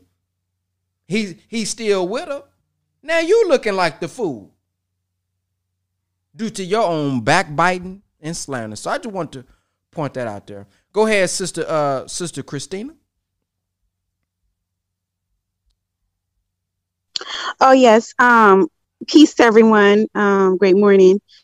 Um, wow, this is such great teaching. Um, I would have to say that I, as a Christian, have always been taught with the Holy Trinity, right? Um, the Father, the Son, and the Holy Ghost. And it always kind of like, um, well, I would I would like to touch on what Brother Shakir pointed on is actually knowing the understanding and the meanings behind the words and the origins of what we study because i feel like um, a lot of us christians we blindly study and one of the bases that we study blindly is that the God in the sky is going to cover everything that we don't take it uh, upon ourselves to find more inf- information about. We will operate then from the Holy Spirit. So, so I mean, I will have to say that that always kind of like um, perplexed me.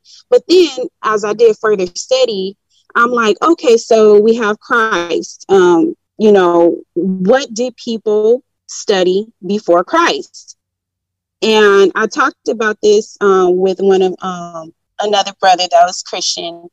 And a lot of times we are shamed for wanting to study more. You know, we're, we're shamed as Christians for wanting to find the background behind things. And then when I went into further research to find the original Christianity, um, then it was like, okay, because I, I do study uh, Egyptology as well, um, not as a religion, but we're also shamed for wanting to know more about our ancient ancestors. Um, just from the standpoint of knowledge, like mathematics and things of that sort. So it's like I find that a lot of people stray away from Christianity because um, we begin to study more about things and having more knowledge is often thought is so crazy It's often thought as um, being more satanic so when you go into study and see that there was uh, Christianity before Christ, the original Christianity, you get you begin to see um, the European hand in it, the way that they wanted more people to uh, to spend more money with the government. So they began to combine uh, Christianity with the I, I forgot the actual God, but it was like a sun god that that that a lot of people believed in at the time. So hence um, Christmas, you know, they they began to see that a lot of pagans, um, so to say, quote unquote, pagans were st- uh, were worshiping this uh, sun god, and a lot of Christians came in. You know, Roman the Roman hand. Look at us. Just look at us. Kind of to kind of um, to kind of uh, control the people. So they underhandedly combine the worship of the sun god with Christianity. And hence, we have a lot of these, what they call pagan holidays, and as which we celebrate still to this day. So, anyhow, to go further into it and, and knowing the origin, you go into actually eating the pig. I don't eat pork, and the reason why I don't eat pork, um, I grew up on pork, but I don't eat pork because it's an unclean animal. And studying that the the pig does not sweat, and knowing that if the human body releases toxins through toxins through sweating, this animal that eats everything. I mean, I've even learned you want to get rid of a dead body, throw it in a pig pen they're going to eat everything down to the bone. So um, the pig eating everything and then not even releasing any of the toxins that it eats. Um, people shame me for not eating pig. They actually kind of like laugh at it they're like, oh, she doesn't eat pig, and they try to test me with ribs during the holidays and all kinds of sort, all kinds of uh, sort of things like bacon in the morning. I I'm I don't eat any of that, and it's more so because um it gets into the brain. That's what people don't talk about, like the the the organ the parasites in the pig are actually what's controlling our minds at that point. So when we don't study it, similar to how we don't study um, you know, we look at God as being a spirit in the sky, which which alleviates some of us from actually going in and further studying more knowledge. We feel safe because oh, God is in the sky. God is going to cover all the knowledge that I don't know, that I don't take it upon myself to study. So, same thing with the pig. It's like uh, if I don't know that the pig has parasites get into my brain and and control therefore my cravings and things of that sort oh it don't it don't bother me so anyhow um, we have to study more um, we have to be more knowledgeable and um, the Christianity thing about God being in the sky is, I think it, it, it fools people not to do more research.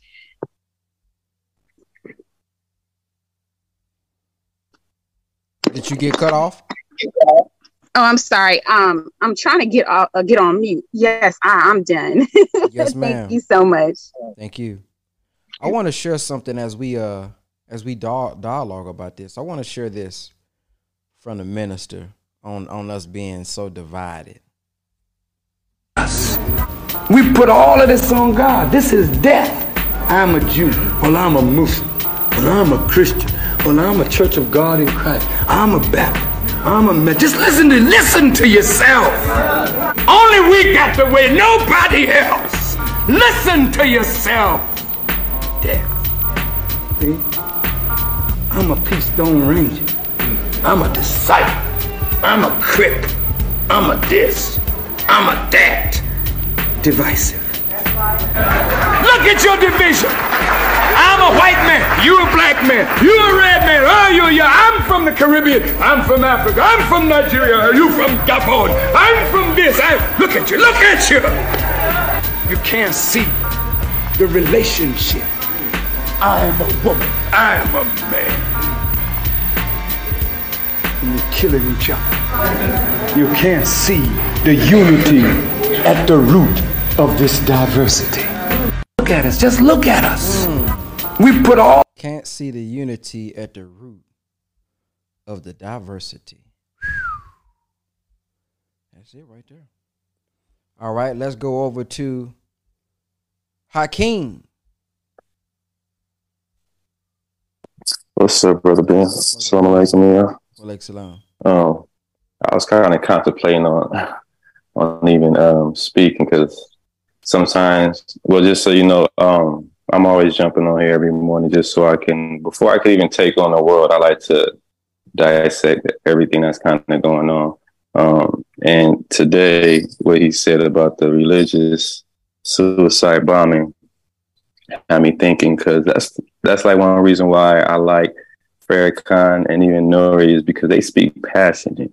Um, they don't be just saying what sounds nice and and in, in those soft manner of you know this and that's like you know if they got to yell they got to yell. Like come on now. Like they just speaking the real. And um, even though yesterday I was saying you know we're all an example to others. We got to we got to strive. Just keep doing what we doing. We're example to those who you know may not even have found their stuff yet um, I never laugh upon anybody who I see falling. I never judge. I never anything. I just kind of I take pride within being myself and letting people see me be myself, regardless of what's going on around me.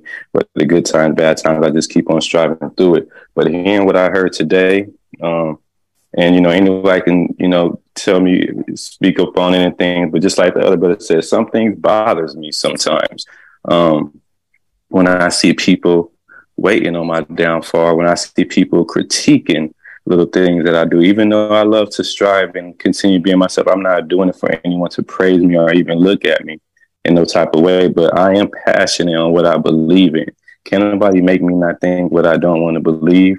Um, can anybody alter my thoughts if I don't want to eat pork? I don't have it. I won't even sit here and debate why or why I do not want to eat it. I'm not about to cook the shit. It's not in my house, so I'm not about to sit here and do it. But you know, um, it's not that I do anything for a reason of anyone. It's just I take pride in knowing that I'm being myself it's so easy to be normal. It's so easy to be back talking. It's so easy to be gossiping. I see it all the time. Um, I never even entertain it, but I mean, just like um, the Cam posted, you know, it's so it's so ordinary being like weird these days um, nobody's raised how you know most of us were back in the day. So all this new stuff, all this new generation, everybody having an opinion, everybody wanting to say something, that's being looked at as normal. Gossiping and something is looked at as normal. As long as it gets the most likes or whatever, then sometimes the falsehood is going to be believed before the truth even comes out. And you got a certain amount of time before the truth come out because it really don't matter um, if if the falsehood got got more likes. And that's kind of sad how things is going, but again, just by hearing what he said today, it, it just makes me take even more accountability about me being passionate. And even today with my prayers, you know, I always I always pray to be an example to others. But sometimes I get caught up in that so much that I'm I'm proud to be an example to myself. Um, even though I know I'm an example to others and I'm showing people everything, but at, but at the top of all of that, I'm proud that I found a God within myself. I need to start speaking passionately and loudly about me showing myself that I knew what I was before. I don't care who's watching. I knew what I knew. I knew what I was beforehand. I knew what I'm going to be after this. I know what I'm going to be before this. I know why I don't eat what I don't eat. I know why I think what I think. Um, so even though we are being an example, we still got to remember that we example to ourselves first, because we knew, just like you, brother Ben, you knew you was going to be what you was going to be, regardless whether before you got all this equipment stuff, you knew where you was going to be, whether we believe it or not. You just showing us what you believe in the first hand, and that's even more powerful a lot of times rather than we get fall within these examples of trying to be example to others on keeping their faith. Sometimes us holding on to our own faith um, is even way stronger because people can't wait till our faith is tested so they can say, hmm, what you gonna do now? Or hmm, didn't we tell you this? So um, I know yesterday I spoke a lot about being an example to others, but today his passion on his speaking about, you know, spiritual suicide bombers, you know, we gotta be careful about those who can't wait to bomb us or bomb those around us with they with their wicked words or with their hum, what you gonna do now, what you guys gonna do now, or even even debating. Sometimes debate is not even needed.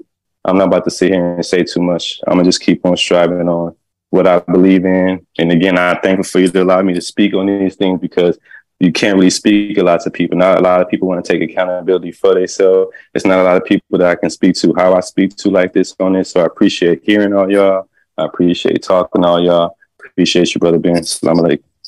Alaikum salam. Yes, sir. Uh, brother Martin. Salam alaikum. Alaikum salam. Yes, sir. Um, the messenger said we must be re-educated. Then I was reading earlier today uh, what the Muslims believe. We believe in the truth of the Bible, but we believe that it has been tampered with. It must be reinterpreted so that mankind will not be snared by the falsehoods that have been added to it. And that's just so powerful. And and during the discussion uh, part about backbiting, slander, and gossip, that's why all general orders are always in effect. But do we have the strength to report it to a superior officer? Not just talk among someone who can't bring about the difference. And all that that made me think back about um, when Malcolm went to the minister about the domestic life of the Honorable Elijah Muhammad and asked him not to tell no one. And the minister said, I'm not going to tell anyone but the messenger. See, we got to take these things to the superior officer so that way a difference can be brought about and not just like we used to say when, before I retire, go down to the water cooler and talk to those, like I said before, who can't make no difference at all about what's going on. And then I just wanted to read this from Closing the Gap um, on page 53. Uh, I don't know how anyone can perceive reality properly without Allah God. The God conscious individual is less likely to misperceive reality than one who forsakes Allah God. When we forsake Allah God, we forsake Him who is the only reality and the creator of that which we are trying to perceive. Salam alaikum. Wa alaikum salam. Brother Daniel.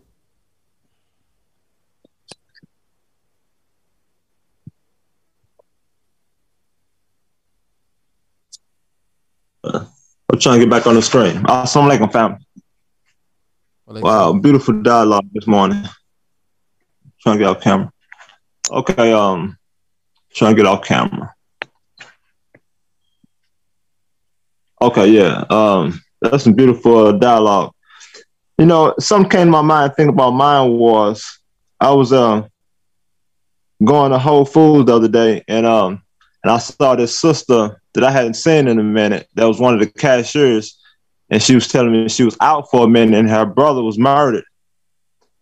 And then um, she told me about they um they was taking the ashes from his cremation, and uh, they got this machine. They got this company called inter it's Eterneva, in which they take ashes and they take the ashes of cremated loved ones and turn them into diamonds.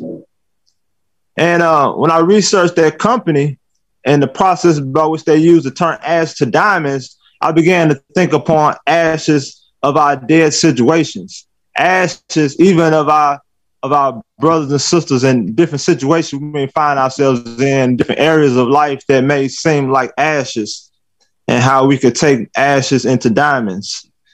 And uh, I started to do some introspection because that is the process of resurrection of the dead, of taking situations that seem like ashes. That's why it's so difficult, uh, so uh, dangerous to judge one another and eating the flesh of our dead brothers is that what looked like ashes today, if we have the right mindset, if we take upon a Allah's coloring, we're able to take that same ashes and turn those same ashes into diamonds. And, you know, Honorable Elijah Muhammad told us that he says uh, we ought to think five times before we speak. And I reflected on um, having the right mindset to think five times before we speak. And when I looked up, um, it's something called right speech. And it's in harmony with the eight steps of atonement. But in Buddhism, it's called the, uh, the Eightfold Path. And it's equivalent to uh, the third step of atonement was um, which the first one is to point out the wrong, then you acknowledge it, and then you confess it. But right speech, it, it mentions five times why to speak five times before you speak in Buddhism. And the five steps, it says first, we we are the first when we see a situation, I first gotta ask myself, is this factual and true? Is it true? Then I ask myself, is this helpful or beneficial? Because everything that's true may not be helpful and beneficial. And then I got then the third time I got to ask myself the question: Am I speaking this with the mind of goodwill? Uh-huh. Because sometimes we could say something that could be helpful, that could be true, but we might not even be speaking it with the mind of goodwill.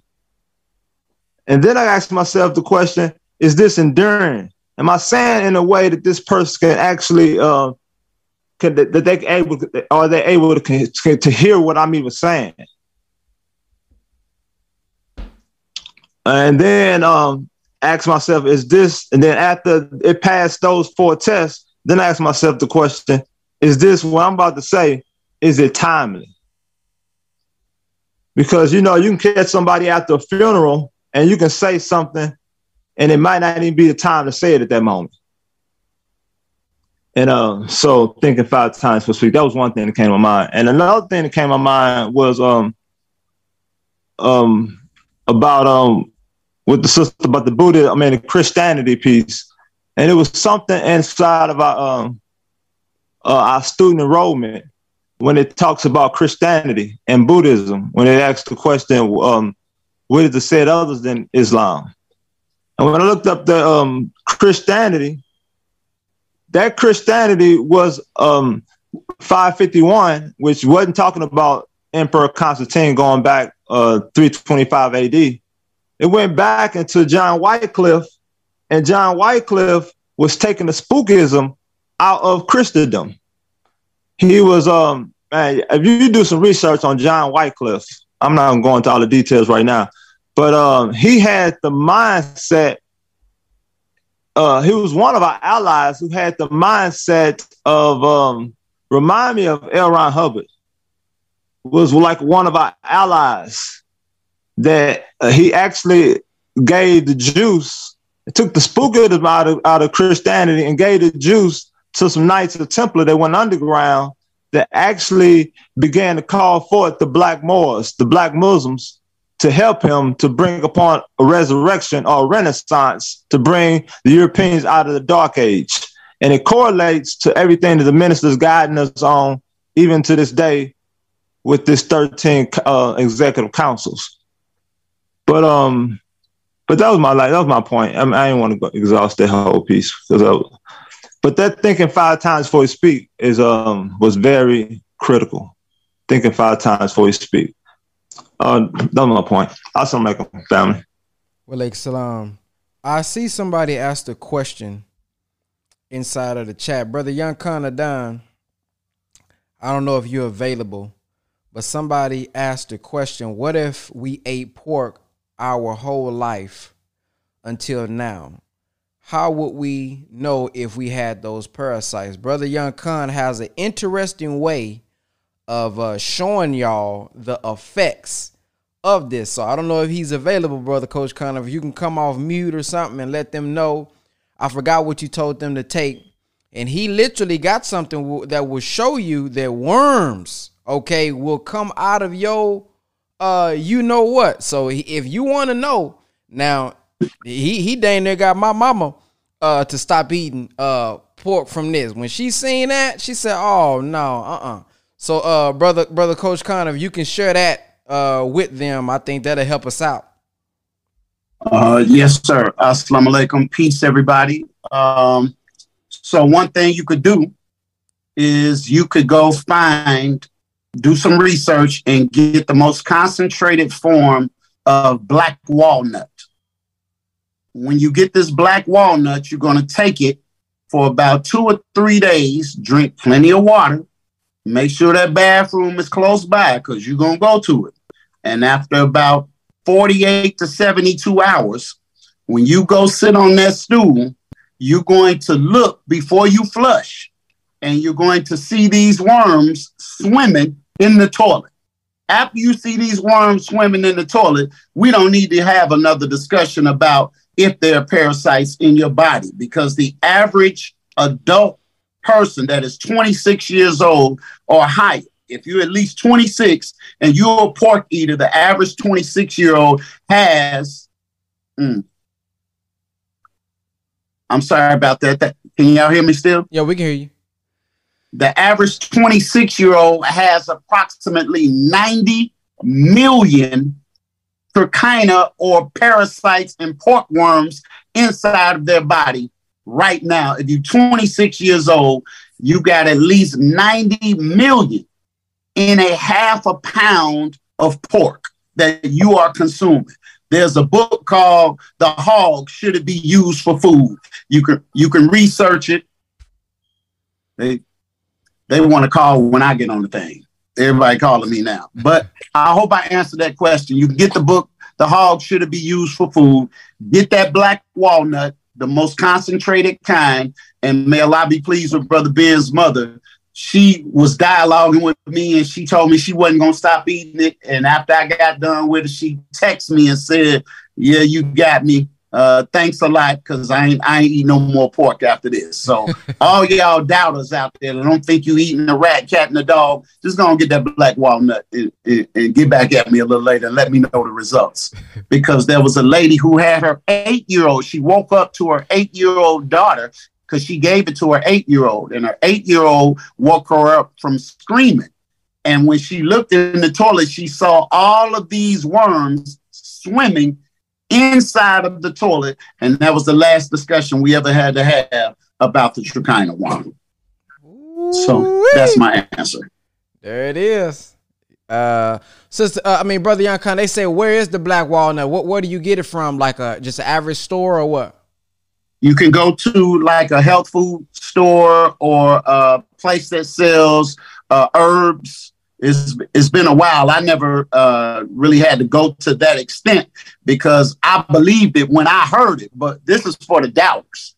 Just, you know, we got the internet. Just look up concentrated black walnut, preferably in the liquid form so it'll get into your system faster. And when you get that, you you'll thank me later. There it is. Uh, so they're putting in the comments some of these uh, herbal scientists. They can tell you where to go get it, but it shouldn't be that hard to find. The same way we can find everything else that we want, you can find it if you go look for it. That's right. Yes, sir. Thank you. Brother Shakir, I know Brother Shakir know about that. I seen him shaking his head when you. I know he got some motive. He got some motive. Make all them worms come on out. Go ahead. Salam alaikum. I ain't gonna take long because I want Brother King Cam to get on. I just wanted quickly, Brother Ben, know when we first met and I was breaking down the word black and white, mm-hmm. right? So context is everything. Knowing whether something is denotative or connotative. Connotative is what you associate a word with. denotative is what a word actually means. So when you say black in business, when you talk about business, that means you making money. But but when you talking black legally, that means that you were a slave. Right? That's why I told you about the Black's Law Dictionary before, because now you're talking about the language of rulership. That's what our ancestors used to do when we used to sail all over the planet doing commerce as Moors. That's why, the, uh, like Brother Khan mentioned, the brother mentioned before, he's talking about the Moors. So you get into their history, right? And so uh, when you were up the word, the sister was talking about the word uh, slave. But before I get to the slave, she said about the sun. Remember the sun, moon, and stars, they represent people. These are archetypes. So if you're a body here, you have bodies up in space. So we never worship the sun when the Caucasian came, he thought that we worshiped the sun, but we didn't worship the sun. The sun was a symbol of Allah, of his mercy, because the sun represents the black man as God in the universe. But we didn't worship the sun. We never did that.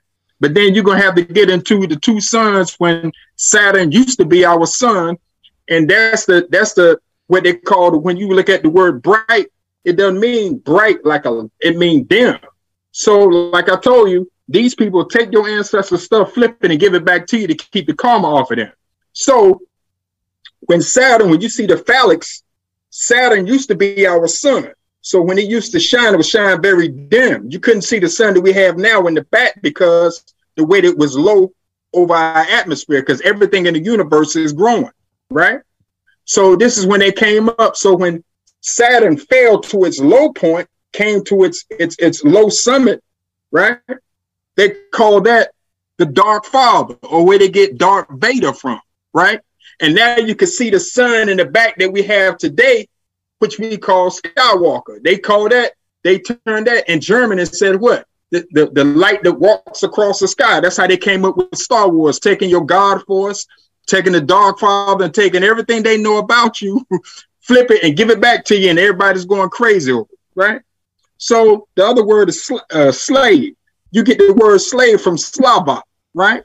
Because that's when the Moors, you had the dragon Moors and you had the uh, the golden Moors, and you get into that history about when we enslaved Caucasians, but they don't tell you about that slavery. This is when the minister talked about decades ago when he talked about when when you act up and they come get you out the club, they come with a paddy wagon, right? And the derogatory term, the only people that had about as bad as as blacks in slavery were the Irish and the only job they could get was as as a uh, a slave catcher, right? That's why they call it an officer, overseer, right? Because remember, gentlemen, and the word gentleman, the white man wasn't going to do all that hard work. He was going to give some of his people some equality so they could do the work too. And but he won't get in there and do that hard labor.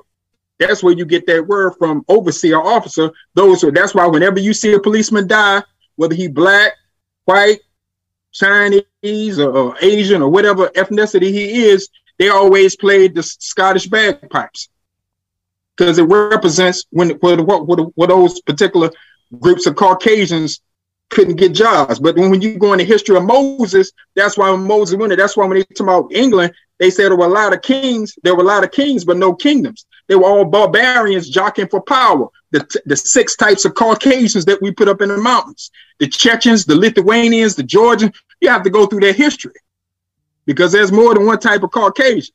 And then if you look up, uh, uh, they did they did it in Australia, right? When they went up in Turkey, because Turkey had a problem with their people because they were still living in caves. Now remember, the Caucasus Gate is right there because once we ran them up through the backside of Lebanon, up through Libya, and up through up in the Caucasus Mountains up on Turkey, that's where you get that from. That's the Caucasus Gate where we sealed them up there. And every time they would come back, that's why when they catch an American soldier, they still cut his head off. That's an old history. That's why whenever you see the Shriners sword, you see that because every time he came back to try to make, we would cut their heads off. That's an old history, and you have to go through those histories. Genghis Khan, Kublai Khan, Attila the Hun, all the way back. I can, I can take you through all because I read, I've studied and read all those things. I've been all over the world. Even when you go up in Japan, Japan is, is a new name. It's called Nippon. That's what the messenger told you, right? And when you go up in the mountains, when I took martial arts and you go up in and you and you build with the Jomon people, they real short, slanted eyes, dark skin with dreadlocks.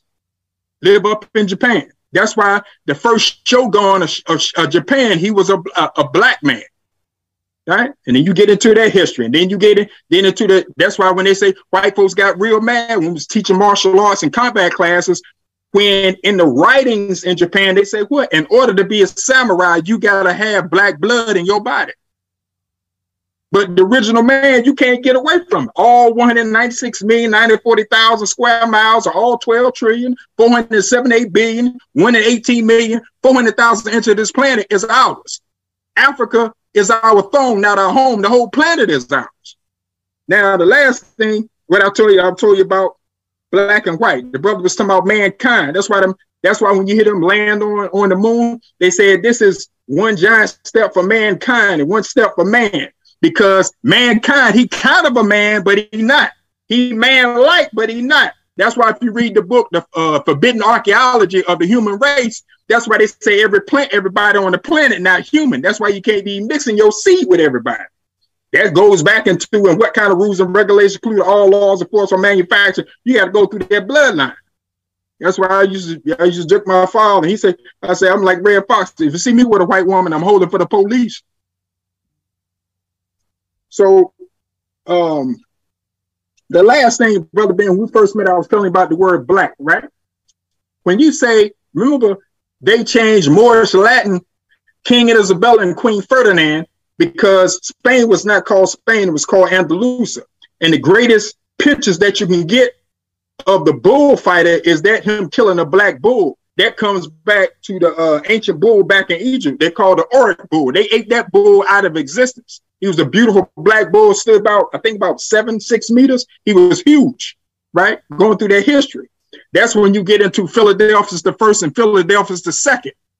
Coming into, coming into, man, I'm not gonna get into all the history, but um, but just about that particular thing about the Slovak and the slave and about human, because human used to be spelled H-U-E-M-A-N, right?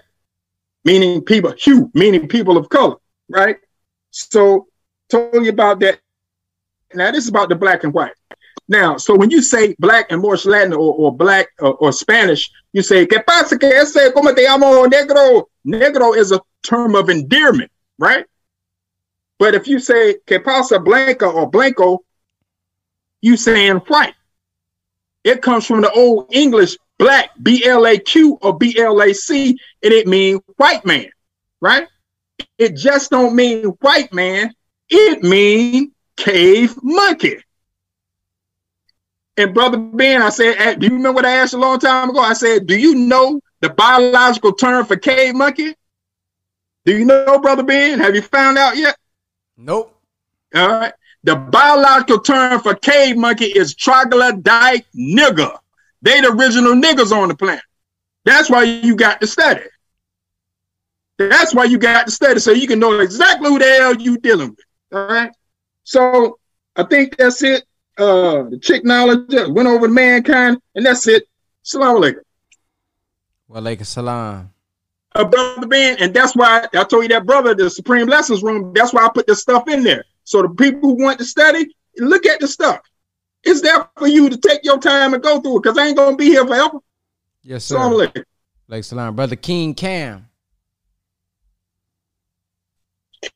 Man, brother Shakir came with that high science on them, brother. That high science, boy, getting into them the names, and this is why the language is so important. And the minister always talks about the language and being proficient in the language. And those who are students have to become proficient in the language. This is all in the original rules of instruction in the lessons about the language. Because if you're not proficient in the language, then what happens is the enemy takes the language, as Brother Shakir just mentioned, goes to the root of that word and then remixes it and gives it back to you to use and to use it in ways that you don't even know um, that affect you. So the language is so important.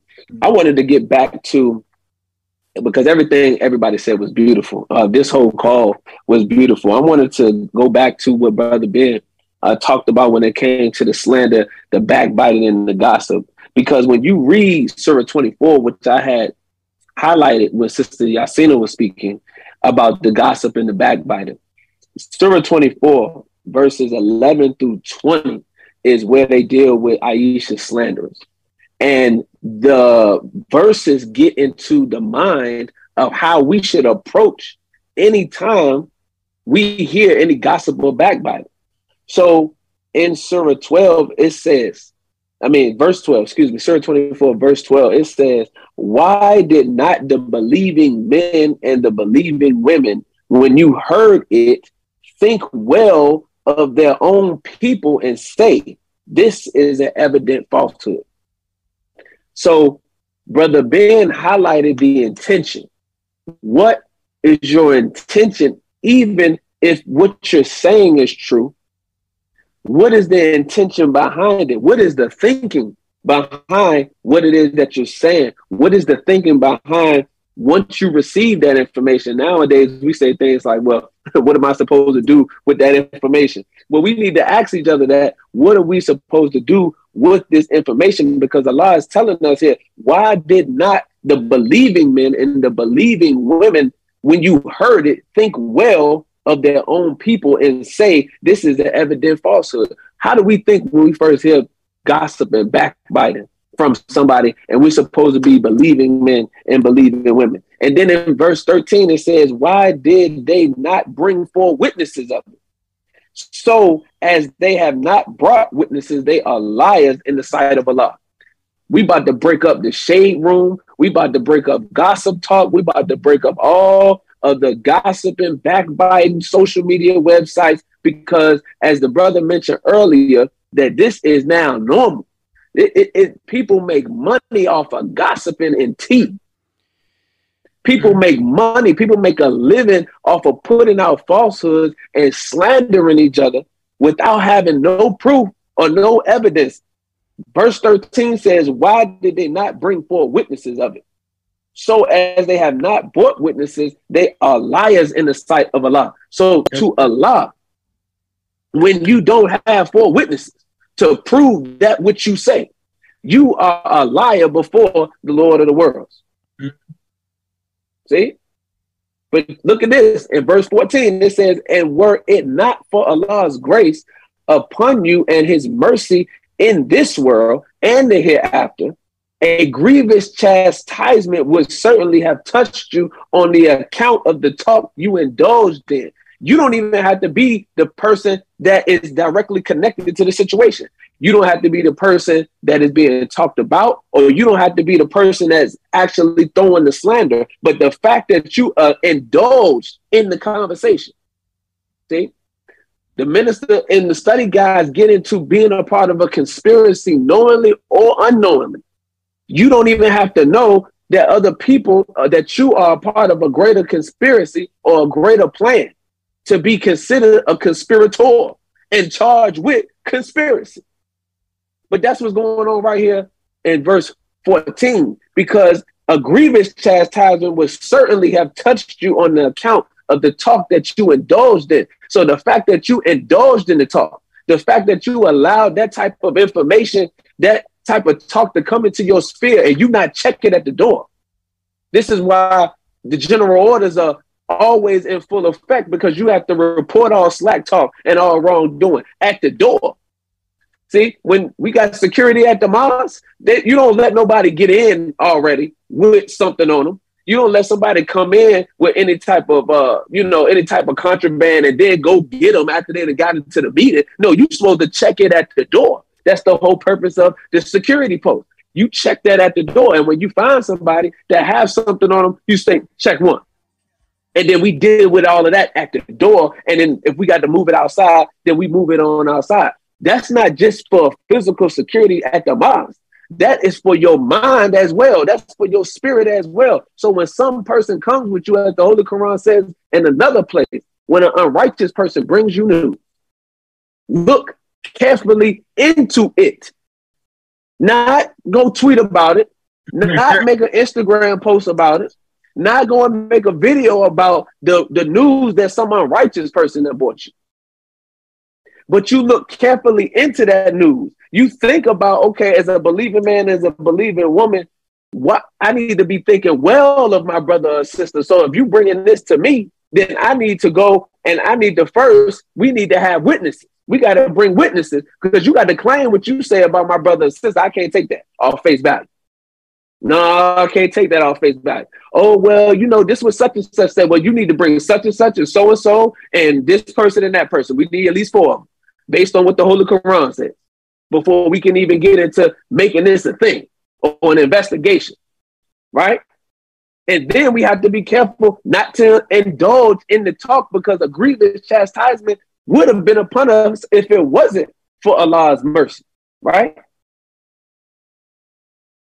So when you, and this is the thing that Sister Yasina said, she said that when we high in and kikiing, gossiping and slandering, we think that, you know, oh yeah, we just kind of doing our thing, right? Well, in verse 15, it says, when you received it on your tongues, here we go, and spoke with your mouths that which you had no knowledge, and you deemed it a trifle, while with Allah, it was serious. See, we really don't even know what we be doing or who we playing with when we slander, gossip, and backbite and put out things into the universe that we have no knowledge of. We have no evidence. We don't have no witnesses. But people are building YouTube channels based on gossip. This is why Tasha K always in trouble because she always putting out gossip and slander.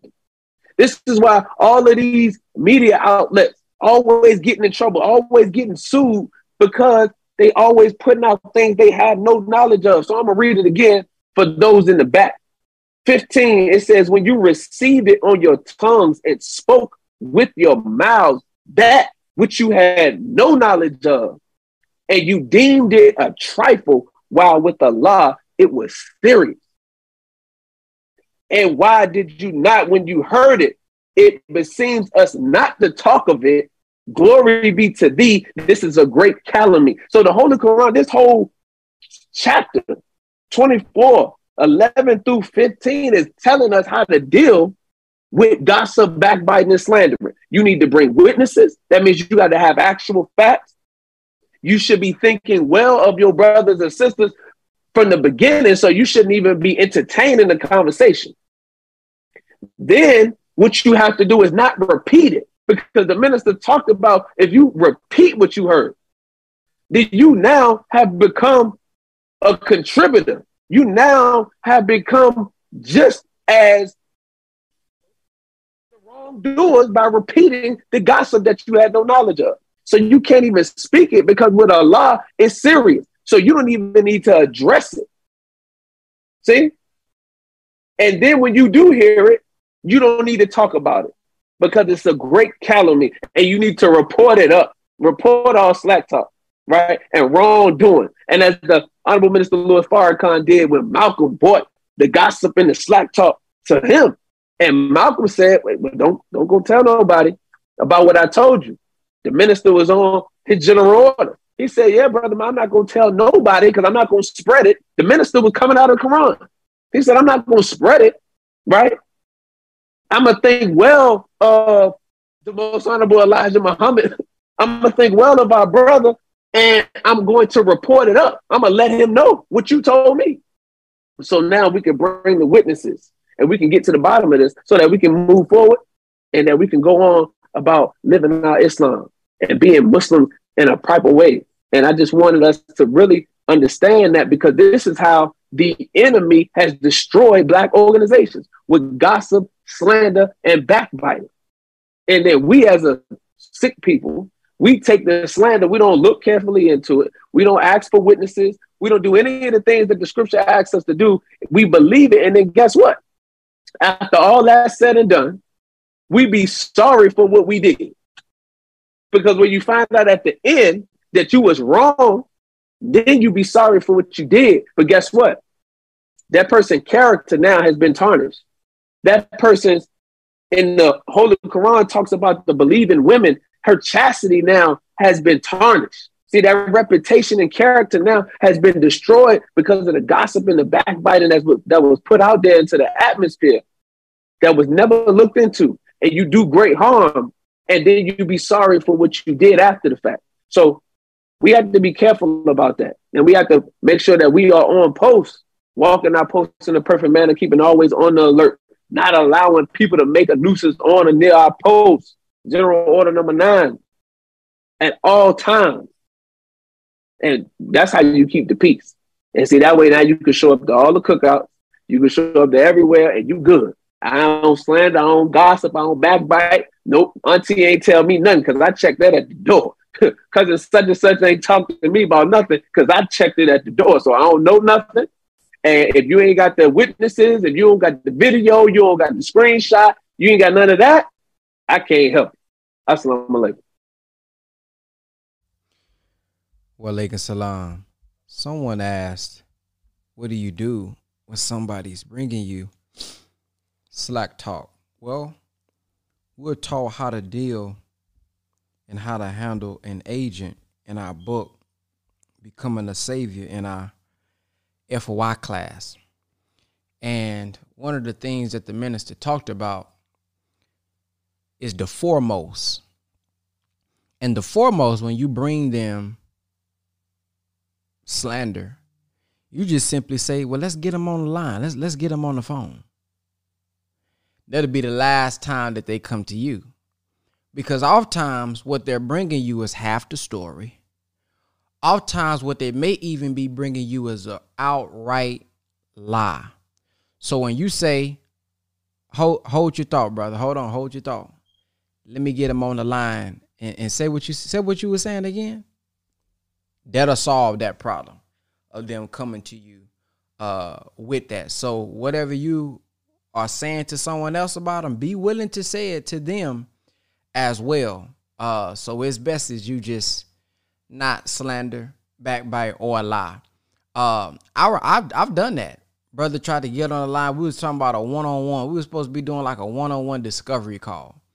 He got to talking about somebody else. I said, brother, do you want to hop on a Zoom? Let's hop. Let's hop on the Zoom call. Let's let's get it. I'm gonna send him the link. I'm gonna send you. Let's hop on the Zoom call. Oh no, no, I ain't trying to. Well, brother, what you? What? This ain't what this call about. You sitting here running me down. How you made disappointed and he done did this, brother. Let's get. Let's let's solve it. Let's figure it out. Let's get to the bottom of it. Let's get on the Zoom. Well, now you know I you know I just I, I got you stuttering. No, that's how you do that. Just hop, hop on the Zoom call and let's solve it because what are you bringing it to me for? Let's solve it. Let's get to the bottom of it. But if you just talking just to talk, I'm not, you know, I ain't got time to just be listening to you throw up on me all day. No, call him in. Come on, let's. He said that. Come on, let's let me see if that's what. How did he say it? That's how you get him, brother, to uh stop doing that. You get the person directly on the call and allow them to respond and you know defend themselves. All right, let's go to Sister Sister Shireen.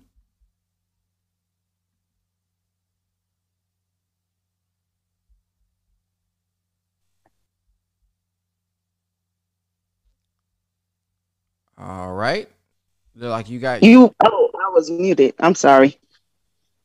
Um, the the danger also that we engage in in our communities and um, within cultures that are in our community is why we are separated. So you got Dominicans against Haitians and Puerto Ricans against um, Dominicans and Mexicans against Guatemalans because of hearsay and and low level conversations. And there's an element within the black community that's trying to keep us divided from our family in other parts of the world. That's not the teachings.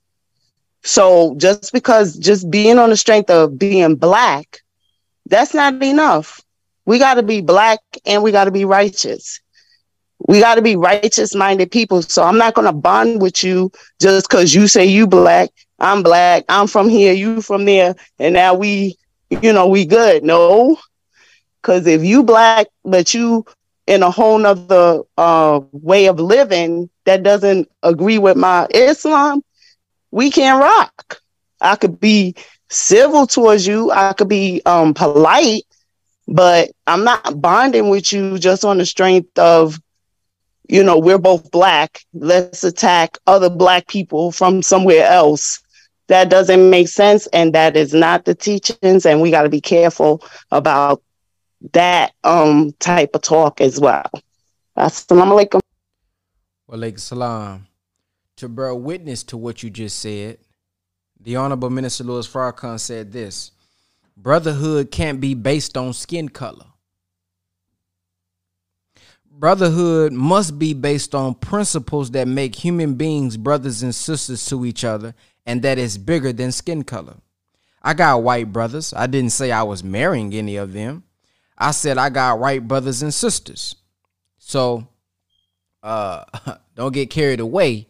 Uh, but we know uh, the Honorable Elijah Muhammad even said said in our, our Savior has arrived when they submit their will to do the will of God or uh, following in Allah, they are our brothers and sisters in faith, not by nature now, but uh, in faith. So that's uh, from the Honorable Minister Louis Farrakhan.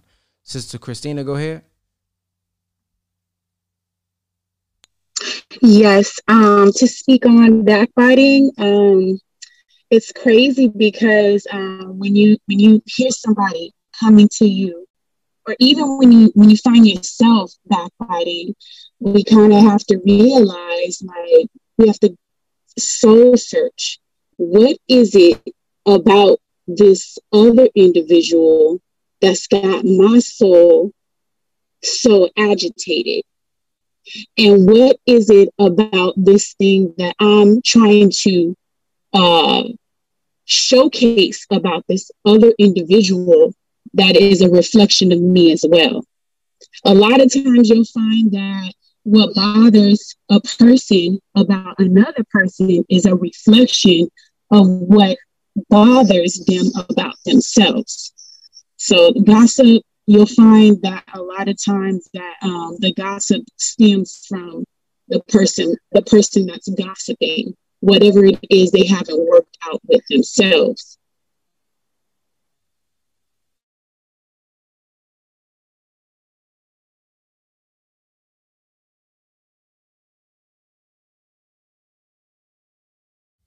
Yes, ma'am. Projecting their own insecurities that they see, Brother Wesley said. All right, fam, we've been on this thing two hours and nearly 30 minutes. So we're about to close this thing out. Uh, but man, I appreciate everybody's feedback. I appreciate everybody uh, who joined. I appreciate everybody who invited a guest. Shout out to everybody who uh, are on for the first time. I'm about to put the telegram link inside of here. So if you all want to join the Power Call Telegram, please join the Telegram. This is where you know we give links. This is where we network, have discussions, things of that nature in here. Uh, just to let you guys know ahead of time, uh, we do have some rules. This is not a group where we're just spamming things, spamming links, spamming products, and things of that nature. Have dialogue, okay?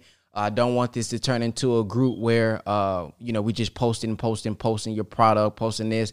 If you have um, anything in your city, uh, at your mosque, your study group, you know there may be somebody in your city that may be interested. So post your flyers when y'all got events and things of that nature. You know, try to meet some people that y'all on these power calls within your cities and things of that nature. So that's the link right there. Um, and I will see you guys, inshallah, which means God willing, in the morning at 8 a.m. Central Time. Assalamu alaikum.